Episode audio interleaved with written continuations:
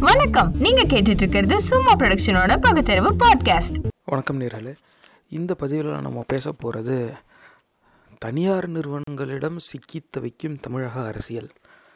என்ன அப்படி என்னடா தனியார் நிறுவனங்களிடம் சிக்கி தவிக்குது? அது தமிழ்நாடு அரசியல் தனியார் நிறுவனத்துக்கிட்ட என்ன சிக்கி தவிக்குது? நாடே தனியார் மாதிரி ஆகிட்டு இருக்கு அது வேற கதை. தனியார் நிறுவனங்கள் தமிழ்நாட்டு அரசியலில் என்ன செய்யுதுன்னா இப்போ கிட்டத்தட்ட எல்லா கட்சிகளுமே ஒரு தனியார் நிறுவனம் மாதிரி தான் இயங்குது. அது வேற கதை. ஆனால் இந்த பதிவில் நம்ம குறிப்பாக பேச போகிறது பொலிட்டிக்கல் கன்சல்டன்ட் அப்படிங்கிற பேரில் தனியார் நிறுவனங்களை இப்போ இருக்கிற கட்சிகள் வந்து வேலைக்கு எடுக்கிறாங்க. இந்த மாதிரி நிறைய ஒன்றுக்கு மேற்பட்ட நிறுவனங்கள் இருக்குது கிட்டத்தட்ட எல்லா கட்சியும் ஏதாவது ஒரு நிறுவனத்து கிட்ட அவங்க வந்து ஒரு ஒப்பந்தம் போட்டிருக்காங்க. இந்த பொலிட்டிக்கல் கன்சல்டன்ட்னு சொல்லப்படுற இந்த தனியார் நிறுவனங்கள் வந்து இங்கே தமிழ்நாட்டில் இருக்கிற கட்சிகளுக்கு அவங்க தேர்தல் யுக்தியை வந்து உருவாக்கி தராங்களாம். நீங்கள் இப்படி செய்யணும் இப்படி வந்து நீங்கள் கூட்டம் போடணும் இப்படி கோஷம் போடணும் இப்படிலாம் செஞ்சால் வாக்காளர்களோட மனசை நீங்கள் கவரலாம். நீங்கள் வந்து ஜெயிக்கலாம் அப்படின்னு வந்து குறி சொல்கிறாங்களாம் கன்சல்டிங்னாவே குறி சொல்கிற தொழில் தான். அதில் இது வந்து அரசியல் துறைக்கான கன்சல்டிங் இவங்க வந்து அலசி ஆராய்ஞ்சு கட்சியோட செயல்பாடுகளெல்லாம் சீரமைச்சு இதெவ்வளவும் செஞ்சு இப்போ இதில் வந்து முதல் கேள்வி நமக்கு என்ன வருது அப்படின்னு கேட்டால் இத்தனை நாள் நீ வந்து பெரும் தலைவர்களுடைய அரசியல் கொள்கைகளெல்லாம் படித்து அவங்க ஆரம்பித்து வச்ச இயக்கத்திலேருந்து எல்லா கட்சி கிட்டத்தட்ட எல்லா பெரிய அரசியல் கட்சிகளும் வந்து மாபெரும் தலைவர்களோட பின்னணியில் உருவாகினது தான் அவங்களோட அரசியல் கொள்கைகளின் அடிப்படையில் உருவான கட்சி. இன்றைக்கி தேதியில் தலைவர் கட்சி கொள்கை இதை பற்றிலாம் யோசிக்கலை. அவங்களுக்கு தேவை தேர்தலில் வாக்கு வரணும். எப்படியாவது அந்த பதவியை பிடிச்சபடியே இருக்கணும். அந்த சபைக்குள்ளே அவங்க கட்சியை சார்ந்த ஆட்கள் அமர்ந்தபடியே இருக்கணும். ஆட்சி யாருக்கு வந்தாலும் சரி இந்த வாட்டி இல்லைனாலும் அடுத்த வாட்டி நமக்கு வந்துடும் ஆனால் சபையில் நம்ம ஆளுங்க இருக்கணும்.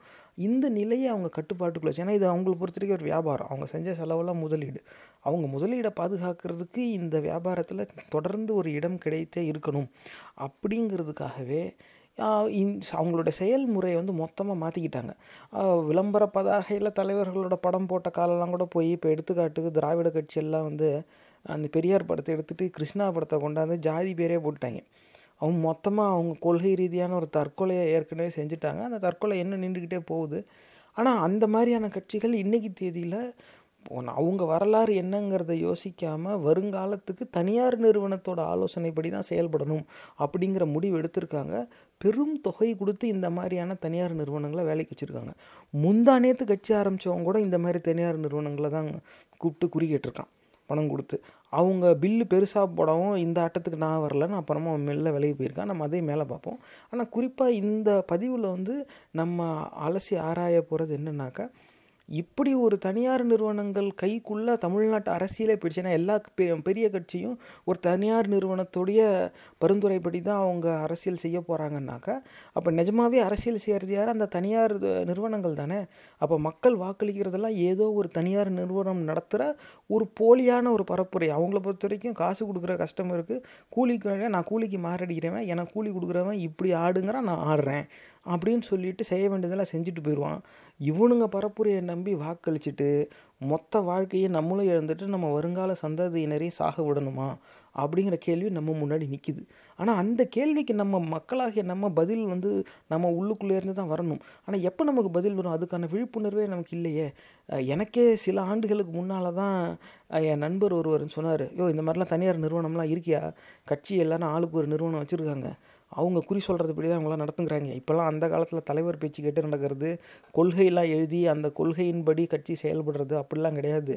எல்லாமே வந்து மேலே இருக்கிற முதலாளி என்ன சொல்கிறேன்னா கீழே இருக்கிற செய்வான் அந்த முதலாளி அவனுக்கு ஆலோசனை சொல்கிறதுக்கு ஒரு தனியார் நிறுவனத்தை கூப்பிட்டு வச்சுக்குவான். அவன் சொல்கிறது தான் இங்கெல்லாம் நடக்குது இந்த மாதிரி பல நிறுவனங்கள் இருக்குது அப்படின்னாரு. அப்போ தான் இதை வந்து தேட ஆரம்பித்தோம் இந்த பதிவுக்கான தகவல் வந்து சுமார் இரண்டு மூன்று ஆண்டுகளாக பல பேரோட பேசி சேகரித்து தகவல் தான் ஆனால் இப்போ ஏன்னா எடுத்த உடனே ஒரு செய்தியை மட்டும் பார்த்தோ இல்லை ஒருவர்கிட்ட மட்டும் பேசியோ இந்த மாதிரி முடிவுகள் எடுத்துட முடியாது. அந்த விழிப்புணர்வு நமக்கு தேவைங்கிறனால சரி நம்ம முதல்ல என்னடா இப்படிலாம் சொல்கிறாங்களே தெரிஞ்சுக்குவோம் அப்படின்னு சொல்லி பேசுனது. இப்போ இந்த பதிவுக்காக இந்த மாதிரி தனியார் நிறுவனம் ஒன்றை வந்து எடுத்துக்காட்டுக்கு நம்ம எடுத்து பேச போகிறோம் அந்த நிறுவனத்தில் இதுக்கு முன்னால் பணி செஞ்ச ஒருத்தர் கூட நம்ம பேசியிருக்கோம். ஆனால் அவர் வந்து அவருடைய பெயர் அடையாளத்தை வந்து வெளியிட விரும்பலை. ஆகையினால் அந்த தகவல் வந்து நம்ம வெளியில் சொல்லலை. ஆனால் எந்த தனியார் நிறுவனத்தை பற்றி இந்த ப பதிவில் நம்ம பேச போகிறோமோ அந்த தனியார் நிறுவனத்தில் இதுக்கு முன்னாடி பணி செஞ்ச ஒருத்தர்கிட்ட தான் நம்ம வந்து பேசி இதில் கிடைச்ச நிறைய தகவலை வந்து உறுதி செஞ்சுருக்கோம். அவர்கிட்டருந்து நிறைய தகவல் வந்திருக்கு. இப்போ அடிப்படை என்னன்னாக்கா கட்சிகள் அதுவும் பணம் அதிகமாக இருக்கிற கட்சிகள் நீண்ட நம்ம நம்ம ஊரில் வந்து திராவிட கட்சிகள் தானே. ஒன்று திமுக இன்னொன்று அதிமுக. இதுதான் இருக்கிறதுலே பெரிய கட்சி. மற்றெல்லாம் ஜாதி கட்சின்னு சில குரூப் சுற்றிக்கிட்டு இருக்கு. இவங்களோட ஒப்பிடும்போது அவங்கக்கிட்ட அவ்வளோ பணம் கிடையாது. ஆனால் அவங்களும் பணம் வாய்ந்தவர்கள் தான். இந்த பெரிய கட்சிகள் எல்லாருமே ஆளுக்கு ஒரு தனியார் நிறுவனத்தை வச்சுருக்காங்க. இது வந்து நீண்ட நாளாக இருந்த பழக்கம். முதல்ல இதில் தெரிய வந்த தகவல் என்னன்னாக்க என் நண்பர் சொல்லி தான் இதை பற்றி விசாரிக்க ஆரம்பித்தேன் அப்போ தான் எனக்கே தெரிஞ்சது ஐயா இது இப்போ இல்லை. நீண்ட நாளாகவே நடந்துக்கிட்டு இருக்கு. இப்போ தான் இந்த தனியார் நிறுவனங்களுடைய அடையாளம் வெளியில் தெரிய ஆரம்பிச்சிருக்கு. இதெல்லாம் ரொம்ப நாளாக இப்படி தான் இருந்துச்சு. நீங்கள் எந்த கட்சி எடுத்து விசாரித்தாலும் இன்றைக்கி ஒரு தனியார் நிறுவனம் அந்த கட்சிக்கு உதவிக்கிட்டு இருக்கு. ஆனால் அதுதான் அந்த கட்சிக்கு உதவுற முதல் நிறுவனம் கிடையாது. இதுக்கு முன்னாடியே பல்வேறு நிறுவனங்களில் வந்து அவங்க வேலைக்கு வச்சுட்டாங்க. அங்கே அந்த குக்கர்லலாம் பருப்பு வேகலைன்னொன்னே இப்போ குக்கரை மாற்றிருக்காங்க அப்புறமா பருப்பையே மாற்றுவாங்க போல். இது இப்படி தான் வந்து செயல்பட்டுக்கிட்டு இருக்காங்க. இது வந்து முதல் நிறுவனம் கிடையாது. உங்களுக்கு இப்போ தான் தெரிய வந்திருக்கு இப்படின்னாங்க. அதுவே ஒரு பெரிய ஆச்சரியமான தகவல். இப்போ இந்த பதிவை கேட்டுக்கிட்டு இருக்க உங்களில் எத்தனை பேருக்கு இது தெரியும்? அப்படிங்கிறதும் எனக்கு தெரியல. ஆனால் அந்த விழிப்புணர்வை ஏற்படுத்துறது தான் இந்த பதிவுடைய முதன்மை நோக்கம். ஆனால் அதுக்கப்புறமா வந்து வெறும் விழிப்புணர்வு மட்டும் கிடையாது. அந்த கேள்வியை வந்து நம்ம முன் வச்சுட்டோம். எப்பா தனியார் நிறுவனம் சொல்கிறத தான் இந்த கட்சி செய்வானா இந்த கட்சியெல்லாம் நம்பி ஓட்டு போட்டால் நம்ம வாழ்க்கை என்ன ஆகுது? அப்படிங்கிற பதில் ஒருவரும் நம்ம வந்து மக்களாகிய நம்ம வந்து நமக்கு இருந்தே தான் அந்த பதில் எடுத்துக்கணும். என்ன செய்ய போகிறோம் ஏன்னா யாரோ ஒருத்தன் செய்கிறேன்னு சொல்லி நம்ம போய் செஞ்சுக்கிட்டு இருக்க முடியாது. அப்படி செஞ்சு தான் நாடு நாசமாக போச்சு. ஆனால் இனிமேலாவது நம்ம சொந்தமாக சிந்தித்து செயல்படணும். சொந்தமாக சிந்தித்து செயல்பட சில தகவல்கள் வேணும். அதுக்கு தேவையான தகவல்கள்னு என் அறிவு கெட்டினதை விசாரித்ததை இந்த பதிவில் நம்ம பார்க்க போகிறோம் வாங்க பார்ப்போம். குறிப்பாக இந்த எந்த நிறுவனம் பற்றி நம்ம பேச போகிறோம் அப்படிங்கிறத நம்ம பார்த்துருவோம். இந்த பதிவில் நம்ம பேச போகிறது IPAC Indian Political Action Committee அப்படிங்கிற ஒரு தனியார் நிறுவனம். இந்த நிறுவனம் வந்து இப்படி ஒன்று இருந்துச்சுங்கிறதே எனக்கு சில ஆண்டுகளுக்கு முன்னால் தான் தெரிய வரும். அதுக்கப்புறமாலேருந்து இந்த நிறுவனத்துடைய நடவடிக்கையை சமூக வலைதளங்களில் நான் கவனிச்சுக்கிட்டு தான் இருக்கேன். எனக்கு தெரிஞ்ச வரைக்கும்.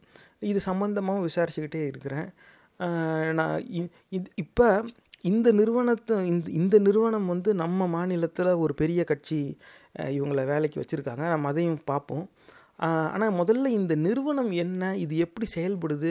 ஏன்னா இந்த ஒரு நிறுவனத்தை எடுத்துக்காட்டாக வச்ச இந்த துறை எப்படி செயல்படுதுன்னு நம்ம புரிஞ்சுக்கலாம். என்ன துறை அப்படின்னாங்க? பொலிட்டிக்கல் கன்சல்ட்டிங் இந்த அரசியல் பரிந்துரை செய்கிறதே வந்து ஒரு தொழிலாக சில நிறுவனங்கள் செஞ்சுக்கிட்டு இருக்காங்களே.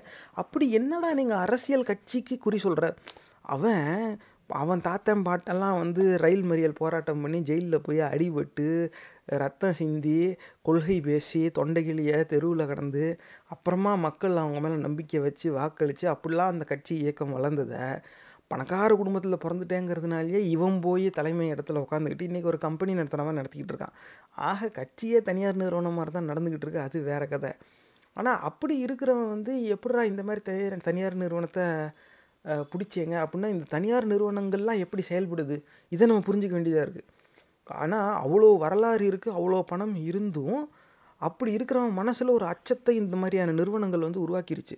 பார்த்துக்க நீ தோத்துருவ நீ தோத்தா எப்படி தோப்பான்னு எங்களுக்கு தான் தெரியும். மரியாதையாக நாங்கள் சொல்கிற பேச்சை கேளு அப்படின்னு சொல்லியிருக்கான்.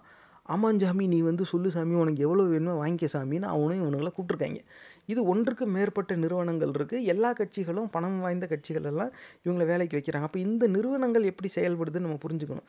அதுக்கு எடுத்துக்காட்டாக இந்த பதிவில் நம்ம இந்த ஐபேக் அப்படிங்கிற நிறுவனத்தை பற்றி பார்க்க போகிறோம் இதில் இந்த குறிப்பாக இந்த ஐபாக் நிறுவனம் வந்து எப்போ பிரபலமாச்சு அப்படின்னாக்க இவங்க அவங்களுடைய இணையதளத்திலே போய் பார்த்தோம். அவங்க இணையதளத்திலே போய் பார்த்தா ரெண்டாயிரத்தி பதினாலில் இவங்க தான் மதவெறி கூட்டத்துக்கு இந்த பரப்புரையை நடத்த உதவி செஞ்சுருக்காங்க. ஆக நம்ம நாட்டை ரெண்டாயிரத்தி பதினாலிருந்து எந்த அயோக்கிய கூட்டம் அழிச்சுக்கிட்டு இருக்கோ அந்த அயோக்கிய கூட்டத்துக்கு அடிமையாக நின்று வேலை செஞ்சு அவங்களுக்கு உதவி இருக்கிறாங்க. இதுவே வந்து இவங்க என்ன மாதிரியான ஒரு கூட்டம் அப்படிங்கிறத வந்து நம்ம புரிஞ்சுக்க முடியுது. காரணம் என்னென்னா இதில் வந்து புனிதத்தன்மை தேடி விலகுற ஒரு மனப்பான்மை நம்ம சமுதாயத்தில் இருக்குப்பா அதாவது பொதுவாக அந்த மருத்துவர்கள் வந்து அப்படி சொல்லுவாங்க. என்கிட்ட ஒருத்தன் அடிபட்டு வரான். அவன் வந்து வயிறு கிழிச்சிக்கிட்டு வரான். அவன் வந்து கொலகாரனாக இருப்பான். வே கடத்தல்காரனாக இருப்பான். ஆனால் என் முன்னாடி வரும்போது அவன் ஒரு நோயாளி. நான் அவன் நோயை தான் குணப்படுத்த முடியும். என் கண்ணு அது மட்டும்தான் செய்யும். இது என் கடமை. அவன் அடிபட்டு வந்தானா அவனுக்கு நான் வைத்தியம் பார்க்க தான் செய்வேன். குற்ற சம்பவம் அதில் செயல்பட்டிருந்தா காவல்துறையிட்ட சொல்லலாம். அவங்க வழக்கு போட்டு அவங்க நடத்திக்குவாங்க அது அவங்களுடைய வேலை. ஆனால் ஒரு மருத்துவராக என்கிட்ட அடிபட்டு வரவங்களுக்கு வைத்தியம் செய்கிறது தான் என் முதன்மை கடமை. அப்படின்னு சொல்லுவாங்க. இதேமாரி வழக்கறிஞர்களும் சொல்லுவாங்க. ஆயிரம் குற்றம் செய்திருக்கலாம். ஆனால் இந்த சட்டத்தில் அவங்களுக்கும் சம உரிமைன்னு இருக்குது அவங்களுக்கும் நீதிமன்றத்தில் வழக்கு நடத்துறதுக்கான வாய்ப்பு அளிக்கணும்னு இருக்குது அப்படி ஒரு ஒருவர் என்னை வந்து கூப்பிட்டு அவங்க சார்பாக பேச சொல்கிறாங்கன்னா நான் என்னுடைய கிளைண்ட்டுக்கு சாதகமாக சிந்திச்சு அவங்களுக்கு சாதகமாக தான் நான் செயல்படுவேன். சட்டப்படி அவங்களுக்கு என்ன உரிமை கிடைக்கணுமோ அதை நான் வாங்கி தர முயற்சி செய்வேன். இதில் வந்து அவன் கொலகாரன் அவன் கொள்ளக்காரன் அவனுக்கு உதவ மாட்டேன் அப்படின்லாம் சொல்ல முடியாதுன்னு சொல்லுவாங்க. அந்த மாதிரி இந்த கதையை பார்த்துட முடியாது நேர்களே. காரணம் என்னென்னா இந்த கூட்டம் ரெண்டாயிரத்தி பதினாலில் ஆட்சிக்கு வந்ததும் நம்ம நாட்டையே மொத்தமாக திருப்பி போட்டுருச்சு. பல்லாயிரக்கணக்கான மக்கள் வந்து கஷ்டப்பட்டுக்கிட்டு இருக்காங்க. இன்னும் ஆயிரக்கணக்கான பேர் சாகவே போகிறாங்க நிலைமை அப்படி தான் இருக்குது. ஏன்னா எல்லாருக்கும் எல்லாமும் கிடச்சிடக்கூடாதுங்கிறதுல உறுதியாக இருக்கிற கூட்டம் இது. இந்த கூட்டத்துக்கு வந்து இவங்க குறி சொல்லியிருக்காங்க. இது எப்படி வருதுன்னா அவன் கொலகாரன் தான் அவன் கொலை செய்ய தான் போனான். ஆனால் கொலை செய்கிறதுக்கு முன்னாடி என்கிட்ட வந்து முடி வெட்டிட்டு போனான். நான் தான் அவனுக்கு முடி வெட்டி விட்டேன். நான் என் வேலை முடி வெட்டுறது மட்டும்தானே? இதுக்கு நான் என்ன செய்ய முடியும்? இந்த மாதிரிலாம் சொல்லி இந்த அந்த மருத்துவர்களும் வழக்கறிஞர்களும் என்ன காரணம் சொல்லுவாங்களோ அதை இந்த அரசியல் பரிந்துரை துறையில் பணி செய்கிறவங்க சொல்ல முடியாது. அப்படிங்கிறது என் கருத்து. நீங்கள் உங்களோட சிந்தனையை சிந்திச்சு பாருங்கள் ஏன்னா செ- கொள்கை பூரா அநியாயமாக இருக்குது இந்த ரெண்டாயிரத்தி பதினாலில் ஆட்சிக்கு வந்த மதுவெறி கூட்டம் மானுட குலத்துக்கு சாதகமாக சிந்திச்ச ஏதாவது ஒரு சிந்தனை. ஏதாவது ஒன்று உங்கள் உங்களால் யூகிக்கவாது முடியுதா? ஏதாவது ஒன்று நியாயமாக செஞ்சுருப்பான்னு ஏதோ ஒன்று நியாயமாக முழுக்க முழுக்க ஒரு மதத்தை சார்ந்து பரப்புரையும் மற்ற மதங்களுக்கு எதிரான பரப்புரையும் இருக்குது இவன் எந்த மதத்தை தூக்கி பிடிக்கிறானோ அந்த மதத்துக்குள்ளேயே ஜாதி வேற்றுமையும் இதை மட்டுமே பரப்பி தான் அவன் ஆட்சிக்கு வந்திருக்கான். அந்த ஜாதி மத வேற்றுமையை அடிப்படையாக வச்சு தான் எல்லா திட்டங்களும் செயல்படுத்திக்கிட்டு வரான்.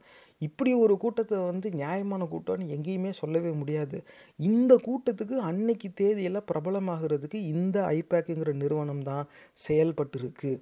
நேர்களே இந்த நிறுவனம் தமிழ்நாட்டில் சென்னையில் அலுவலகம் வச்சுக்கிட்டு இருக்கான். இது வந்து தமிழர்கள் நம்ம சிந்திச்சு பார்க்கணும். எத்தனை நாளைக்கு நமக்கு எதிராக செயல்படுறவங்கள நம்ம நிலத்திலேயே நம்ம வச்சுக்கிட்டு இருக்கிறது? இதனால நமக்கு இன்னும் என்னென்ன நஷ்டம் வரும்? அந்த நஷ்டம்லாம் வந்து நம்ம வீட்டுக்கு வெளியில் இருக்கிற வரைக்கும் எட்ட சே ச்சே என்னப்பா இப்படி பண்ணி வச்சிட்டாங்களேப்பா? பாரு இப்படி பண்ணிட்டாங்க அப்படின்னு சொல்லலாம் நாளைக்கு நம்ம வீட்லேயும் ஒருத்தன் செத்தானா அன்றைக்கி தான் அந்த வழி என்னன்னு தெரியும். ஏன்னா நடந்தது ஏதாவது ஒரு வன்முறையாக இருக்கலாம். அதுக்கு பின்னால் ஏதாவது ஒரு அரசியலாக இருக்கலாம். ஆனால் அந்த அரசியல் செயல்பாட்டுக்கு ஏதாவது ஒரு பரப்புரை காரணமாக இருக்கும். அந்த பரப்புரைக்கு திட்டம் போட்டு கொடுத்தது இந்த மாதிரியான நிறுவனங்களாக இருக்கலாம். அப்படி ஒரு சூழல் வரும்பொழுது நம்ம பாதுகாப்புக்கு எங்கே போக முடியும்? இவனுங்களெல்லாம் இவனுங்க இஷ்டத்துக்கு நம்ம இப்போ நம்ம நிலத்துல வந்து ஏறுவான் உக்காருவான். இவன் இஷ்டத்துக்கு எல்லா கட்சியும் கூப்பிட்டு இது இன்சூரன்ஸ் விற்கிற மாதிரி. செத்துருவாடா பாத்திரா உன் குடும்பம் தெருவுக்கு வந்துருண்டானே இன்சூரன்ஸ் வாங்கிடுவான் இப்படி தான் ஒரு காலத்தில் அந்த லைஃப் இன்சூரன்ஸுங்கிறத வந்து காப்பீட்டை இப்படி தான் விற்றுக்கிட்டு இருந்தாங்க. அது அது வந்து சொல்லுவாங்க. அந்த பணியில் செஞ்சவங்க பேசுனீங்கன்னா அவங்க சொல்லுவாங்க. எங்களுக்கு வந்து கொடுத்துருவாங்க. ஸ்கிரிப்ட் எழுதி கரெக்டாக அதை பேசுகிறவாள் பேசினா யார் கேட்டாலும் உடனே வாங்கிடுவாங்க இன்சூரன்ஸை இப்போ தான் எல்லோரும் நெட்டில் பார்த்து வாங்கிக்கிறாங்க அப்படின்னு அவங்க சொல்லுவாங்க. இப்போ அந்த மாதிரி இவனுங்க ஒரு ஸ்கிரிப்டை எழுதி எல்லா கட்சி தலைமைகிட்டையுமே சொல்லிட்டா அவனுங்களும் வந்து நம்ம கூப்பிடலன்னா நம்ம எதிரணி கூப்பிட்ருவோம் நம்மளே பேசாமல் கூப்பிட்டுக்குவோம். அப்படி வந்து பயந்து போய் இவனுங்களை பூரா கூப்பிட்டு வச்சுக்கிட்டு இருக்கு இதுதான் நிலமை. ஆனால் இவங்களுடைய வரலாறு நமக்கு தெரியுது. ரெண்டாயிரத்தி பதினாலில் மதுவரி கூட்டத்துக்கு இவங்க வேலை பார்த்துருக்காங்க. அங்கேருந்து தான் இவங்க பிரபலம் பிரபலமாயிருக்காங்க. அப்பேற்பட்ட அயோக்கிய கூட்டத்துக்கு தேசிய அளவில் பெருமை சேர்த்து மக்களோட கவனத்தை கவரும் வகையில் செயல்பட்ட ஒரு நிறுவனம். எந்த ஊரில் எந்த கட்சிக்கு எவ்வளோ வேணாலும் இறங்கி வேலை செய்வாங்கிறதுல மாறுபட்ட கருத்து இருக்க முடியாத நேர்களை ஏன்னா இவன் வந்து கொலை செய்கிறவனுக்கு கத்தி சீவி கொடுத்துருக்கான். இன்னும் வேறு என்னென்ன செய்கிறவனுக்கு என்னென்ன உதவுவான்னு தெரியாது. கேட்டால் எனக்கு காசு கொடுக்குறாங்கப்பா. காசு கொடுக்குறவனுக்கு அவன் கேட்குறத நான் செஞ்சு தரேன். இது என் தொழில். அப்படின்னு சொல்லி இவன் மெல்ல நழுவான் இவன் இவனுடைய தொழில் தர்மம் காக்க எத்தனை கோடி மக்கள் அவங்கவுங்க வாழ்க்கையை அழிச்சிக்க போகிறாங்க அப்படிங்கிறது தான் நம்ம வந்து வ- பதில் உருவாக்க வேண்டிய ஒரு கேள்வி. அதுக்கான பதிலுக்கு தேவையான தகவல் தான் நம்ம பார்க்க போகிறோம் மேலே பார்ப்போம். இப்போ இந்த நிறுவனம் வந்து பிரசாந்த் கிஷோர் அப்படிங்கிற ஒருவரால் தான் வந்து கட்டமைக்கப்பட்டிருக்கு. இந்த பிரசாந்த் கிஷோருங்கிறவர் வந்து இன்னும் சில கூட்டாளிகளோடு சேர்ந்து அந்த ரெண்டாயிரத்தி பத்து பதிமூணு காலகட்டத்தில் மதுவெறி கூட்டத்துக்கு அவங்க பரப்புரை நடத்தியிருக்காங்க.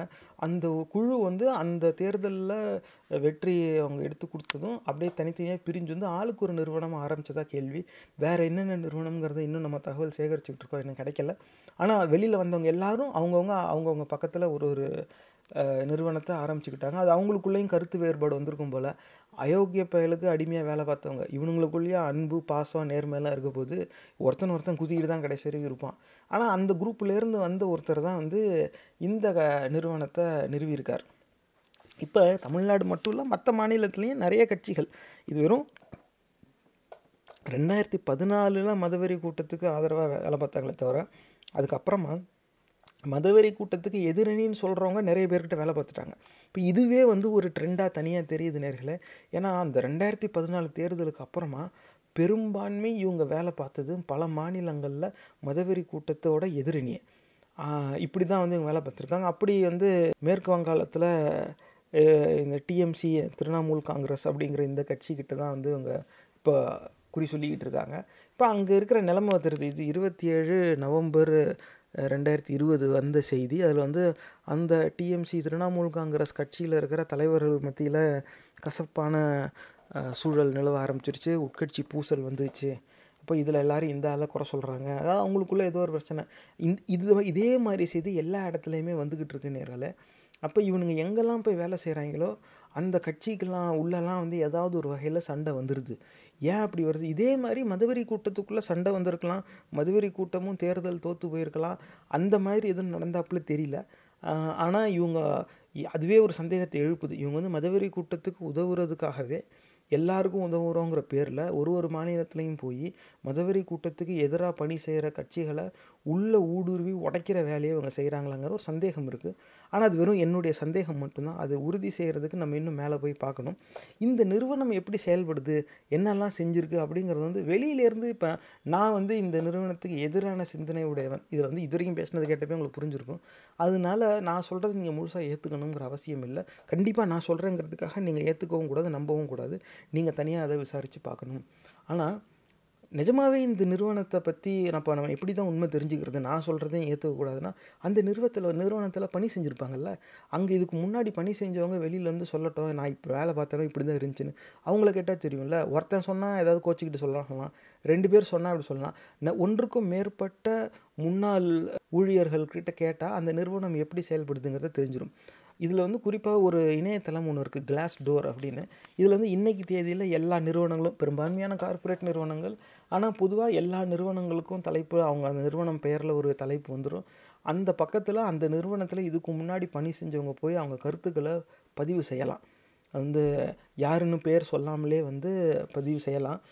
அது வந்து அந்த மாதிரியான இப்போ அப்போ ஒரு நிறுவனத்தில் நீங்கள் போய் பணி செய்ய போகிறீங்கன்னா இன்றைக்கி தேதியில் இளைஞர்கள் மத்தியில் மற்றவங்களும் சரி ஒரு நிறுவனத்தில் பணி செய்கிறதுக்கு அவங்க விண்ணப்பிக்கிறாங்கன்னா முதல்ல அந்த கிளாஸ் டோரில் போய் அந்த நிறுவனத்துக்கு சம்மந்தமான கருத்துக்கள் என்னெல்லாம் பதிவாயிருக்கு அதுவும் அதுக்கு முன்னாடி அங்கே வே வேலை செஞ்ச ஊழியர்கள் என்ன சொல்கிறாங்கங்கிறத ஒரு வாட்டி படிச்சுக்குவாங்க எப்படிப்பட்ட அலுவலகத்தில் போய் சேர்றோம்?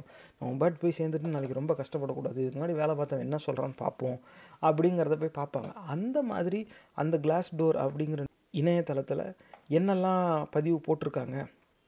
அப்படிங்கிறத இப்போ நம்ம பார்க்க போகிறோம் ஒரு ஒரு ஒரு குறைஞ்சது ஆறு ஏழாவது கருத்துக்கள் வந்து நம்ம தனியாக பார்த்தா தான் நிஜமாவே அந்த நிறுவனம் எப்படி செயல்படுதுங்கிறத நமக்கு தெரிஞ்சிடும். ஏன்னா கட்சின்னு ஒன்று இருக்குது கட்சி ஏதோ முடிவெடுத்து ஏதோ செயல்பாடு செய்யும். ஆனால் திடீர்னு ஒரு தனியார் தனியார் நிறுவனத்தை கூப்பிட்டு நீ என்ன சொல்கிறியோ நான் அதுதான் செய்வேன். அப்படிங்கிறான். அப்போ அந்த நிறுவனம் எப்படி செயல்படுதுன்னு தெரிஞ்சால் தான் அவனுங்க நிஜமாகவே என்ன செய்கிறாங்கங்கிறது நமக்கு புரிய வரும். அதுக்காக தான் நம்ம இதை வந்து பார்க்குறோம் வாங்க போய் பார்ப்போம். இப்போ ரொம்ப பெரிய இது வந்து பாட்காஸ்ட்டில் கேட்குறவங்க உங்களுக்காக இதில் நான் வாசிச்சிருவேன் சுருக்கமாக ஆனால் அதில் இன்னும் கொஞ்சம் நிறைய கருத்துக்களும் இருக்கலாம். நீங்கள் தெளிவாக பொறுமையாக தான் படிக்கணும் அப்படின்னு நீங்கள் விருப்பப்பட்டீங்கன்னா சும்மா சிந்தனைகள் அப்படின்னு எங்களுடைய யூடியூப் சேனல் இருக்குது நீங்கள் அதில் வந்து பார்த்துக்கோங்க அதில் வந்து இந்த ஸ்க்ரீன்ஷாட்டை போட்டுடுறோம் முதல் கருத்து வந்து ரெண்டாயிரத்தி பதினேழில் பதிவாயிருக்கு. தலைப்பு என்ன சொல்கிறாங்கன்னா tiny pot entity and a cesspool of mediocrity that likes to build castles in the air ரொம்ப நாகரிகமான விமர்சனம் வச்சுருக்குறாங்க. இதில் வந்து ப்ரோஸ் அண்ட் கான்ஸ் அதாவது இது நல்லது என்ன கெட்டது என்ன அப்படின்னு அதில் கேட்டிருக்கு. அதில் வந்து ஓராண்டோட கம்மியாக தான் அங்கே வேலை பார்த்துருக்காங்க. போன வேகத்துக்கே வெளியில் வந்துட்டாங்க. அந்த அளவுக்கு கசப்பாக ஏதோ நடந்திருக்கு. ஆனால் அந்த நல்லது கெட்டதுங்கிற நல்லதில் ஒரே வரி தான் வச்சுருக்காங்க.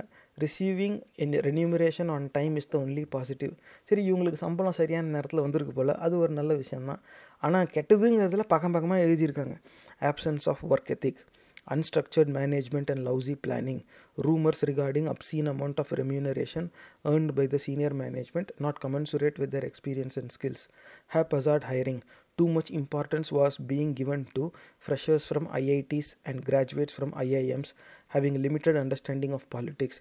They have received more remuneration than those who have actual experience in politics and public policy, which is demoralizing. Lack of transparency. Uh, majority of the senior management are rude and swollen headed. They got carried away after the Bihar assembly elections. இப்படி வந்து நிறையாவே இருக்குது no resemblance of strategy poor deployment strategy inexperience and reckless இப்போ கழுவி கழுவி ஊற்றிருக்கிறாங்க ஆனால் இதில் வந்து தனியாக நம்ம கவனத்தை ஈர்க்கிறது வந்து too much importance was given to freshers from IITs and graduates from IIMs அதாவது ஐஐடி ஐஐஎம் மாதிரி பெரிய கல்விக்கூடங்கள்லேருந்து வந்த பட்டதாரிகளுக்கு முக்கியத்துவம் தராங்களாம். இப்போ கேள்வி என்ன வருதுன்னா ஐஐடி ஐஐஎம்லலாம் சேர்றவன் சாதாரண ஆளாக இருக்க மாட்டான். அதுக்காக ஓராண்டுக்கு மேலே தனியாக நேரம் ஒதுக்கி படிச்சிருப்பான். உயிரை கொடுத்து படிச்சிருப்பான் விடிய விடிய படிச்சிருப்பான். அதுக்கப்புறமா தான் அந்த தேர்வுலலாம் தேர்ச்சி பெற்று உள்ளேயே போக முடியும். அதுக்கப்புறமா போயும் அந்த ஐஐடி மாதிரி கல்விக்கூடத்தில் வாரத்துக்கு நாற்பதுலேருந்து அறுபது மணி நேரம் படிப்பிலே தான் கவனம் செலுத்தணும். சாப்பிட்றது கூட நேரம் இருக்குமாங்கிறது தெரியாது. நாக்குத்தில் படிப்பாங்க. படிப்பு மட்டுமே வாழ்க்கைன்னு வாழ வேண்டி வருது. பெரும்பாலும் கா அந்த ஐஐடி ஐஐஎம் மாதிரி கல்விக்கூடங்களில் படித்து வர பட்டதாரிகள் உடனே வெளிநாட்டுக்கு போவாங்கங்கிறது ஒரு பரவலான ஒரு உண்மை. அதில் ஒரு அளவுக்கு உண்மை அடங்கியிருக்கு. அது வந்து ரொம்ப பரவலான பிரபலமான ஒரு விஷயம். அதுக்காகவே அந்த கல்விக்கூடத்தில் சேரணும்னு எல்லாரும் முண்டி அடிச்சுக்கிட்டு போவாங்க. மொத்த நாடே போட்டியிடும். என் புள்ள ஐஐடியில் படிக்கிறான்னு சொல்கிறதுல எல்லா பெற்றோர்களும் வந்து ரொம்ப பெருமைப்படுவாங்க எட்டாவதுலேருந்தே எல்லாம் அதுக்கு திட்டம் போட்டுருவாங்க. இப்போயே ஆரம்பித்தாதான் இவன் ஐஐடிக்குள்ளே போக முடியும். அந்த அளவுக்கு கஷ்டப்பட்டு போவாங்க. ஆனால் இன்றைக்கி தேதியில் கால சூழல் மாறிடுச்சு. அப்பேற்பட்ட பெரிய கல்விக்கூடங்களில் படித்தவனுக்கும் வேலை கிடைக்கல. ஏன்னா ஐஐடி ஐஏஎம் நாட்டிலேயே ஒரு சில விரலுட்டு எண்ணுற அளவுக்கு தான் அந்த கல்விக்கூடங்கள் இருக்குது பல கோடி மாணவர்கள்லேருந்து சில ஆயிரம் மாணவர்களுக்கு மட்டும்தான் அந்த வாய்ப்பும் கிடைக்கிது. அதுக்கப்புறமா போய் அது இப்போ இருக்கிறதுலே புத்திசாலியான மாணவர்கள் அப்படிங்கிற ஒரு கண்ணோட்டம். அது நூறு சதவீதம் உண்மை கிடையாது. ஆனால் அதிக மதிப்பெண் எடுத்தவங்களுக்கு மட்டும்தான் அங்கே வாய்ப்பு வரும். அந்த மாதிரி மாணவர்கள் உள்ளே போய் படித்து அவங்க வெளியில் வந்தால் உடனே பல லட்ச ரூபா சம்பளத்தில் பெரிய நிறுவனங்களை போய் சேருவாங்க அப்படிங்கிற எண்ணத்தில் தான் இருப்பாங்க. இன்னை தேதியில் அப்பேற்பட்ட பெரிய இன்ஸ்டியூட்டில் படித்தவனே வேலை இல்லாமல் தான் இருக்கான். அதனால வேறு வே வேறு வழி இல்லாமல் இவங்க கூப்பிட்றாங்களேன்னு இங்கே வந்து உட்காந்துக்கிட்டு இருக்காங்க.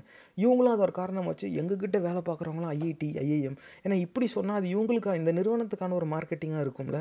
எங்ககிட்ட எல்லாம் நாங்கள் வெறும் ஐஐடி ஐஏஎம்லேருந்து ஆள் எடுப்போம்னா ஐஐடி ஐஏஎம்லேருந்து அரசியல் பரிந்துரைக்கு நீ அதை வந்து பொறியியல் பொருளாதாரம் அதுக்கப்புறமா வணிகம் எப்படி செய்யறதுங்கிறத பற்றி படித்து வந்திருப்பாங்க ஐஐடி ஐஏஎம்லலாம் அதை படிச்சுட்டு வரவங்களே நீ ஏன்டா அரசியலுக்கு கூப்பிட்றேன்னா அவங்களுக்கு தேவை வேலை. எங்களுக்கு தேவை அந்த ஐஐடி பட்டம் வச்சுக்கிட்டு இருக்கிறவங்க. அவங்கள காமிச்சா எங்களை எல்லோரும் நம்புவாங்க. அவங்களுக்கு வேறு இடத்துல வேலை கிடைக்கல எங்ககிட்ட வராங்க. இதுதான் நேர்களை இருக்குது இந்த ஐஐடி ஐஏஎம் மாயையிலேருந்து நம்ம வெளியே வ வர வேண்டிய சூழல் வந்து வந்துருச்சு. அந்த அந்த கல்விக்கூடத்துலலாம் எந்த பிரச்சனையும் கிடையாது. ஆனால் அந்த கல்விக்கூடத்தோட பெயர் இருந்தாவே பெரிய வேலை கிடச்சிரும் அப்படிங்கிறது இன்றைக்கி தேதியில் உண்மை கிடையாது. ஏன்னா ஏற்கனவே நம்ம ஒரு பதிவில் போட்டுட்டோம். இந்த மாதிரி பெரிய கல்விக்கூடத்துலேருந்து வரவங்க எல்லோரும் வந்து அவங்க பீத்துற அளவுக்கு பெரிய ஆளுங்க கிடையாது. நிறைய புத்திசாலிகள் இருக்காங்க. ஆனால் ஒரு குறிப்பிட்ட கல்விக்கூடத்தில் பல்கலைக்கழகத்தில் போய் படிக்கிறதுனால மட்டுமே அவங்க பெரிய புத்திசாலிலாம் சொல்லிட முடியாது.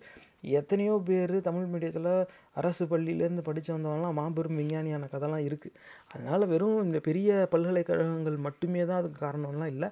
அந்த காலம் போயிடுச்சு. ஒரு காலத்தில் அப்படி இருந்துச்சு. நாட்டிலேயே முதன்மை விஞ்ஞானிகள்லாம் எங்கேருந்து வந்தாங்க? பெரிய பெரிய பொருளாதார மேதைகளும் வணிகம் உருவாக்கிய தொழிலதிபர்களும் எங்கெல்லாம் வந்தாங்கன்னு பார்த்தா இந்த பெரிய கல்விக்கூடங்கள்லேருந்து வந்தாங்க. அதில் மாறுபட்ட கருத்து கிடையாது. ஆனால் அது ஒரு காலம். அதில் நிறைய பேர் இப்போ செத்தே போயிட்டாங்க. இன்றைக்கு தேதியில் ஐஐடி ஐஎம்லேருந்து வரவனுக்கு வேலை கிடைக்காம இருக்கான். அவனுங்களை கூட்டி வந்து இப்படி கும்மி அடிச்சுக்கிட்டு இருக்காங்க. அடுத்த கருத்து பார்ப்போம்.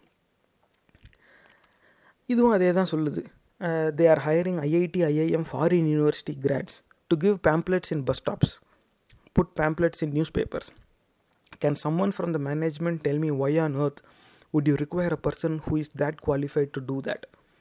HR policies are a joke in this place. Don't know they have even hired a HR team. They are unfit for even writing the spelling of HR. Coming to the worst part, they reduce salaries of the employees after agreeing to be a part of the organization. How on earth are employees even accepting such a reduction? Even God doesn't know. இதுதான் வந்து சொல்லிக்கிட்டு இருக்காரு இவர் இது வந்து இதுலேயும் அதே சிந்தனை வருது. வெறும் ஐஐடி ஐஐஎம் வெளிநாட்டு பல்கலைக்கழகங்களில் படித்தவங்கலாம் கூட்டி வந்து இவங்க வந்து துண்டு சீட்டு போட வைக்கிறாங்க. வெளியில் போய் பேருந்து நிறுத்துகிற இடத்துலலாம் போய் துண்டு சீட்டு விநியோகிக்க வைக்கிறாங்க. அந்தமாரி செய்தித்தாளெல்லாம் துண்டு சீட்டு வைக்கிற இந்த வேலையை செஞ்சு செய்ய சொல்கிறாங்க இந்த வேலையை செய்ய சொல்கிறதுக்கு ஏன் இப்படி பெரிய கல்விக்கூடங்களில் படித்து வரவங்களை வந்து இவங்க எடுக்கிறாங்க? இதில் வந்து ரெண்டு வகையாக இதை வந்து பார்க்கணும். ஒன்று வந்து ஒரு வகையான கல்வி கிடைத்ததாலேயே வந்து ஒரு உயர்ந்த நிலைக்கு போனதாகவும் ஒரு சில வேலைகள் தன்னுடைய நிலைக்கு கீழே இருக்கிறதாகவும் நினைக்கிறது ஒரு வகையான அறியாமை. அது முட்டாள்தனம். எந்த தொழிலாக இருந்தாலும் அந்த தொழிலுக்குன்னு ஒரு கௌரவம் இருக்குது சட்டத்தை மீறாமல் அடுத்தவனை வஞ்சிக்காமல் வேலை பார்க்குற எல்லா தொழிலுமே நியாயமானது. அதில் வந்து எந்த வேறுபாடும் கிடையாது. அந்த செய்கிற தொழிலுக்கு ஏற்றாப்புல அந்த தொழிலில் அந்த துறையில் என்ன வருமானம் வருதோ அதுக்கு ஏற்றாப்புல தான் சம்பளமும் நிர்ணயிக்கப்படும். அதனால் எல்லா தொழிலுக்கும் ஒரு லட்ச ரூபா ஒரு கோடி ரூபா சம்பளம்லாம் சொல்லிட முடியாது. அதனால அந்த சம்பளத்தின் அடிப்படையில் ஒரு சில வேலை வந்து சிறுமைப்படுத்தி பார்க்குற ஒரு ஒரு மூட நம்பிக்கை நம்ம சமுதாயத்தில் இருக்குது இப்போ செய்தித்தாள் விநியோகிக்கிறாங்க செய்தித்தாளில் துண்டு சீட்டு போடுறாங்கன்னா பரப்புரையில் அதெல்லாம் இருக்க தான் செய்யும். இவர் ஐஐடி ஐஐஎம் வெளிநாட்டிலேருந்து படிச்சுட்டு வந்துட்டாரா? இவர் அந்த வேலை செய்ய மாட்டாராம் அப்போ என்ன மாணவுக்கு நீ இந்த நிறுவனத்தில் சேர்ந்த அப்படிங்கிற ஒரு கேள்வி நம்ம வைக்க வேண்டியது இருக்குது ஆனால் நேர்களே இந்த பதிவில் நம்மளுடைய நோக்கம் அது கிடையாது. நம்ம நோக்கம் இந்த நிறுவனம் எப்படி செயல்படுதுங்கிறத பார்க்கணும். ஆக இவங்க பெரிய நிறுவனங்கள்லேருந்து வேலை கிடைக்காம தவிச்சிக்கிட்டு இருக்க பட்டதாரியை கூட்டிகிட்டு வந்துட்டு என்ன வேறு எதுவுமே இல்லை இதுதான் இருக்குங்கிற நிலைமைகளில் ஒருத்தன் இருக்கான். அவனை கூட்டியாந்தா என்ன சொன்னாலும் செய்வான். அப்படிங்கிறத தெரிஞ்சு தான் இந்த நிறுவனம் செயல்படுது. கடைசி அவங்க என்ன செய்ய வைக்கிறாங்க? எல்லார்ட்டும் வந்து துண்டு சீட்டு கொடுக்க வைக்கிறாங்க. இதுதான் கட்சியில் கட்சி ஆளுங்க அவங்க ஆயிரம் பரப்புரை செய்வாங்க. விளம்பர பதாகை வைப்பாங்க சுவரொட்டி வைப்பாங்க. இந்த மாதிரி பணம் நிறையா இருந்தால் தொலைக்காட்சி திரையரங்குலலாம் விளம்பரம் போடுவாங்க. இப்படிலாம் செய்வாங்க. அதில் இந்த துண்டு சீட்டும் வந்து பரிமாறுவாங்க. அந்த கூட்டம் நடக்கிற இடத்துல வெளியிலலாம். அதுக்கு கட்சியால் இறக்க வேண்டியதானே? அந்த கட்சி ஒரு தனியார் நிறுவனத்துக்கு எல்லாமே கான்ட்ராக்ட் அவங்கள இந்த அரசியல்னாவே இப்போ பர்ச்சேஸ் கான்ட்ராக்ட் மேனேஜ்மெண்ட்டுன்னு ஆகிப்போச்சு அப்போ அவனுடைய பேம்ப்ளெட் கொடுக்கறதும் அவன் ஒரு கான்ட்ராக்டாக போட்டுட்டான். அந்த கான்ட்ராக்ட் இந்த தனியார் நிறுவனங்கிட்ட இந்த எங்ககிட்ட அடிமை இருக்க கவலையப்படாதீங்க. என்ன போடணும்னு மட்டும் சொல்லியிருக்கேன். நாங்களாக போட்டு அடித்து அந்த எங்கள் அடிமைகள்கிட்ட கொடுத்தோம்னாக்க போய் எல்லா பஸ் ஸ்டாண்ட்லேயும் கொடுத்து வந்துட்டே இருப்பாங்க. அப்படின்னு சொல்லி, ஓ ரைட்ரா இதுதான் எங்களுக்கு தேவை. ஏன்னா கட்சி ஆளுங்களை விடணும்னாக்கா அந்த செலவு அவங்களுக்கு மிச்சம். இதனால் இவங்க நேரடியாக ஒரு குறிப்பிட்ட தொகையை பேசிட்டாங்கனாக்கா இவங்க எல்லாத்தையும் செஞ்சுருவாங்க. இப்படி தான் வந்து நடந்துக்கிட்டு இருக்குது இதுலேயும் இந்த ப முன்னாள் ஊழியர் வந்து அந்த நிறுவனத்துடைய செயல்பாடு சரி கிடையாது நியாயமாக இல்லை. அதையும் வந்து வேறு நிறுவனத்துலேருந்து வந்தால் சம்பளத்தை குறைச்சி தான் கூப்பிட்றாங்க அப்படின்லாம் வேற ஒரு குற்றச்சாட்டை வந்து முன் வச்சிருக்கிறாரு. அடுத்து பார்ப்போம். இதில் வந்து இது வந்து ரொம்ப இப்போ சமீப காலத்தில் வந்தது அக்டோபர் டுவெண்ட்டி டுவெண்ட்டி. இது இந்த தேதியில் தான் பதிவாயிருக்கு. நல்லது கெட்டது என்ன அப்படின்னு கேட்டிருக்காங்க. நல்லதில் வந்து none.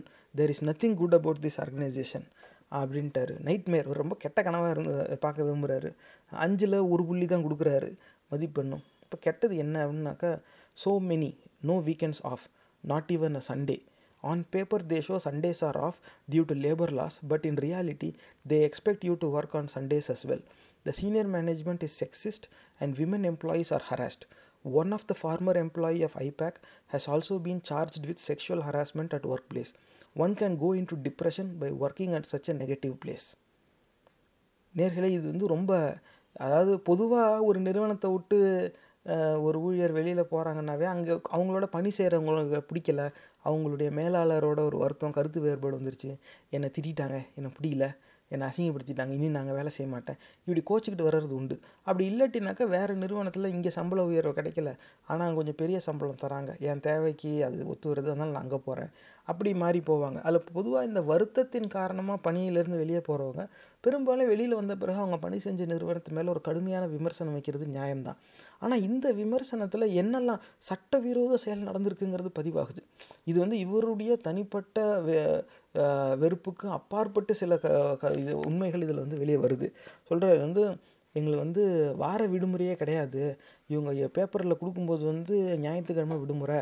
ஆறு நாள் தான் வேலைன்னு சொல்கிறாங்க ஆனால் ஞாயிற்றுக்கிழமையும் எங்களை வேலை வாங்கிடுறாங்க அப்படிங்கிறாரு. இது வந்து நம்ம இதுக்கு முன்னாடி இந்த நிறுவனத்தில் வேலை பார்த்த ஊழியர்கிட்ட பேசணும்னு சொன்னாலும் அவரும் வந்து இது உறுதி செய்கிறார் வந்து ஆறு நாளும்பாங்க ஆனால் ஏழு நாள் வேலை வரும். ஒரு சில நேரம் ஒம்பது மணிக்கு ரா- இரவு கூப்பிட்டு ஒரு வேலை கொடுப்பாங்க. ஒரு பல நாள் வந்து ரெண்டு மூணு மணி வரைக்கும் விடிய விடிய வேலை பார்த்ததுலாம் உண்டு. அதனால சனி ஞாயிறு வித்தியாசம் தெரியாமல் ஆகிடும் எனக்கு உடம்பு சரியில்லாமையே போயிடுச்சு. அதனாலே நான் அந்த பணியை விட்டு வந்துட்டேன் அப்படின்னு தான் அவர் சொன்னார். அப்போ அவர் நம்ம நம்ம பேசின அந்த முன்னாள் ஊழியர் சொன்னதும் இந்த பதிவில் இருக்கிறதும் வந்து உறுதி செய்யப்படுது. இதில் இன்னொரு கசப்பானது என்ன சொல்கிறேன்னா பெண் ஊழியர்களை வந்து தவறாக நடத்துகிறாங்க பெண் ஊழியர்கள்கிட்ட பாலியல் ரீதியான குற்றச்சாட்டே இதில் இருக்குது அது வந்து இந்த மாதிரிலாம் ந- நடக்குது. பெண்களுக்கு வந்து பல்வேறு விதமான பாலியல் தொல்லைகள் வந்து இந்த நிறுவனத்தில் கொடுக்குறாங்க.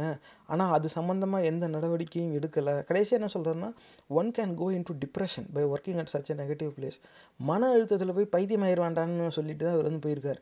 இந்த மாதிரி குற்றச்சாட்டு வைக்க வேண்டிய அவசியம் ஏன் வருது? ஏன்னா இந்த இதில் சொன்னதில் ஒரு பகுதி வந்து நம்ம யார்கிட்ட பேசணுமோ அவரே வந்து உறுதி செஞ்சார். இந்த மாதிரி வார விடுமுறையெல்லாம் இருக்கும்பாங்க ஆனால் இருக்காது நடைமுறையில். எல்லா நாளும் வேலை வாங்கிடுவாங்க அதுவும் எவ்வளோ நேரம் வேலை ஓடுன்னே தெரியாது. விடிய விடிய வேலை வாங்கணும்னு சொல்லிட்டார். பெண்களுக்கு எதிரான சம்பவங்கள் இங்கே நடக்குது. அப்போ பெண்களுக்கு பாதுகாப்பான ஒரு சூழ்நிலையே கொடுக்க முடியாத நிலையில் ஒரு தனியார் நிறுவனம் இயங்குது. இந்த நிறுவனத்தை போய் ஒரு கட்சி வந்து கூப்பிட்டு வச்சுருக்கிறானே அந்த கட்சியை நம்பி நம்ம பிள்ளைங்களோட வாழ்க்கையை ஒப்படைக்கிறது எப்படி நியாயமாகும்?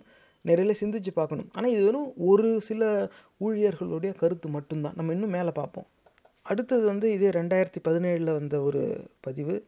அதில் don't even think about it அப்படிங்கிற தலைப்பில் போடுறாங்க. நல்லது என்ன அப்படின்னு கேட்டால் grassroots perspective of Indian electoral system நம்ம அரசியல் வந்து அடித்தளத்தில் எப்படி செயல்படுதுங்கிறத புரிஞ்சுக்கலாம் அப்படிங்கிறாங்க. என்ன கெட்டது என்ன போடுறாங்க அப்படின்னு பார்த்தா horrible work environment with no consideration to employee safety or welfare may have to work in ethically compromising situations ரொம்ப நாகரீகமாக போட்டிருக்காங்க. ஆனால் ஒரு ஆபத்தான சூழ்நிலையை அதில் பதிவு செய்கிறாங்க இதில் வந்து வேலை செய்கிற அந்த பணி சூழல் வந்து சரியாக இருக்காது.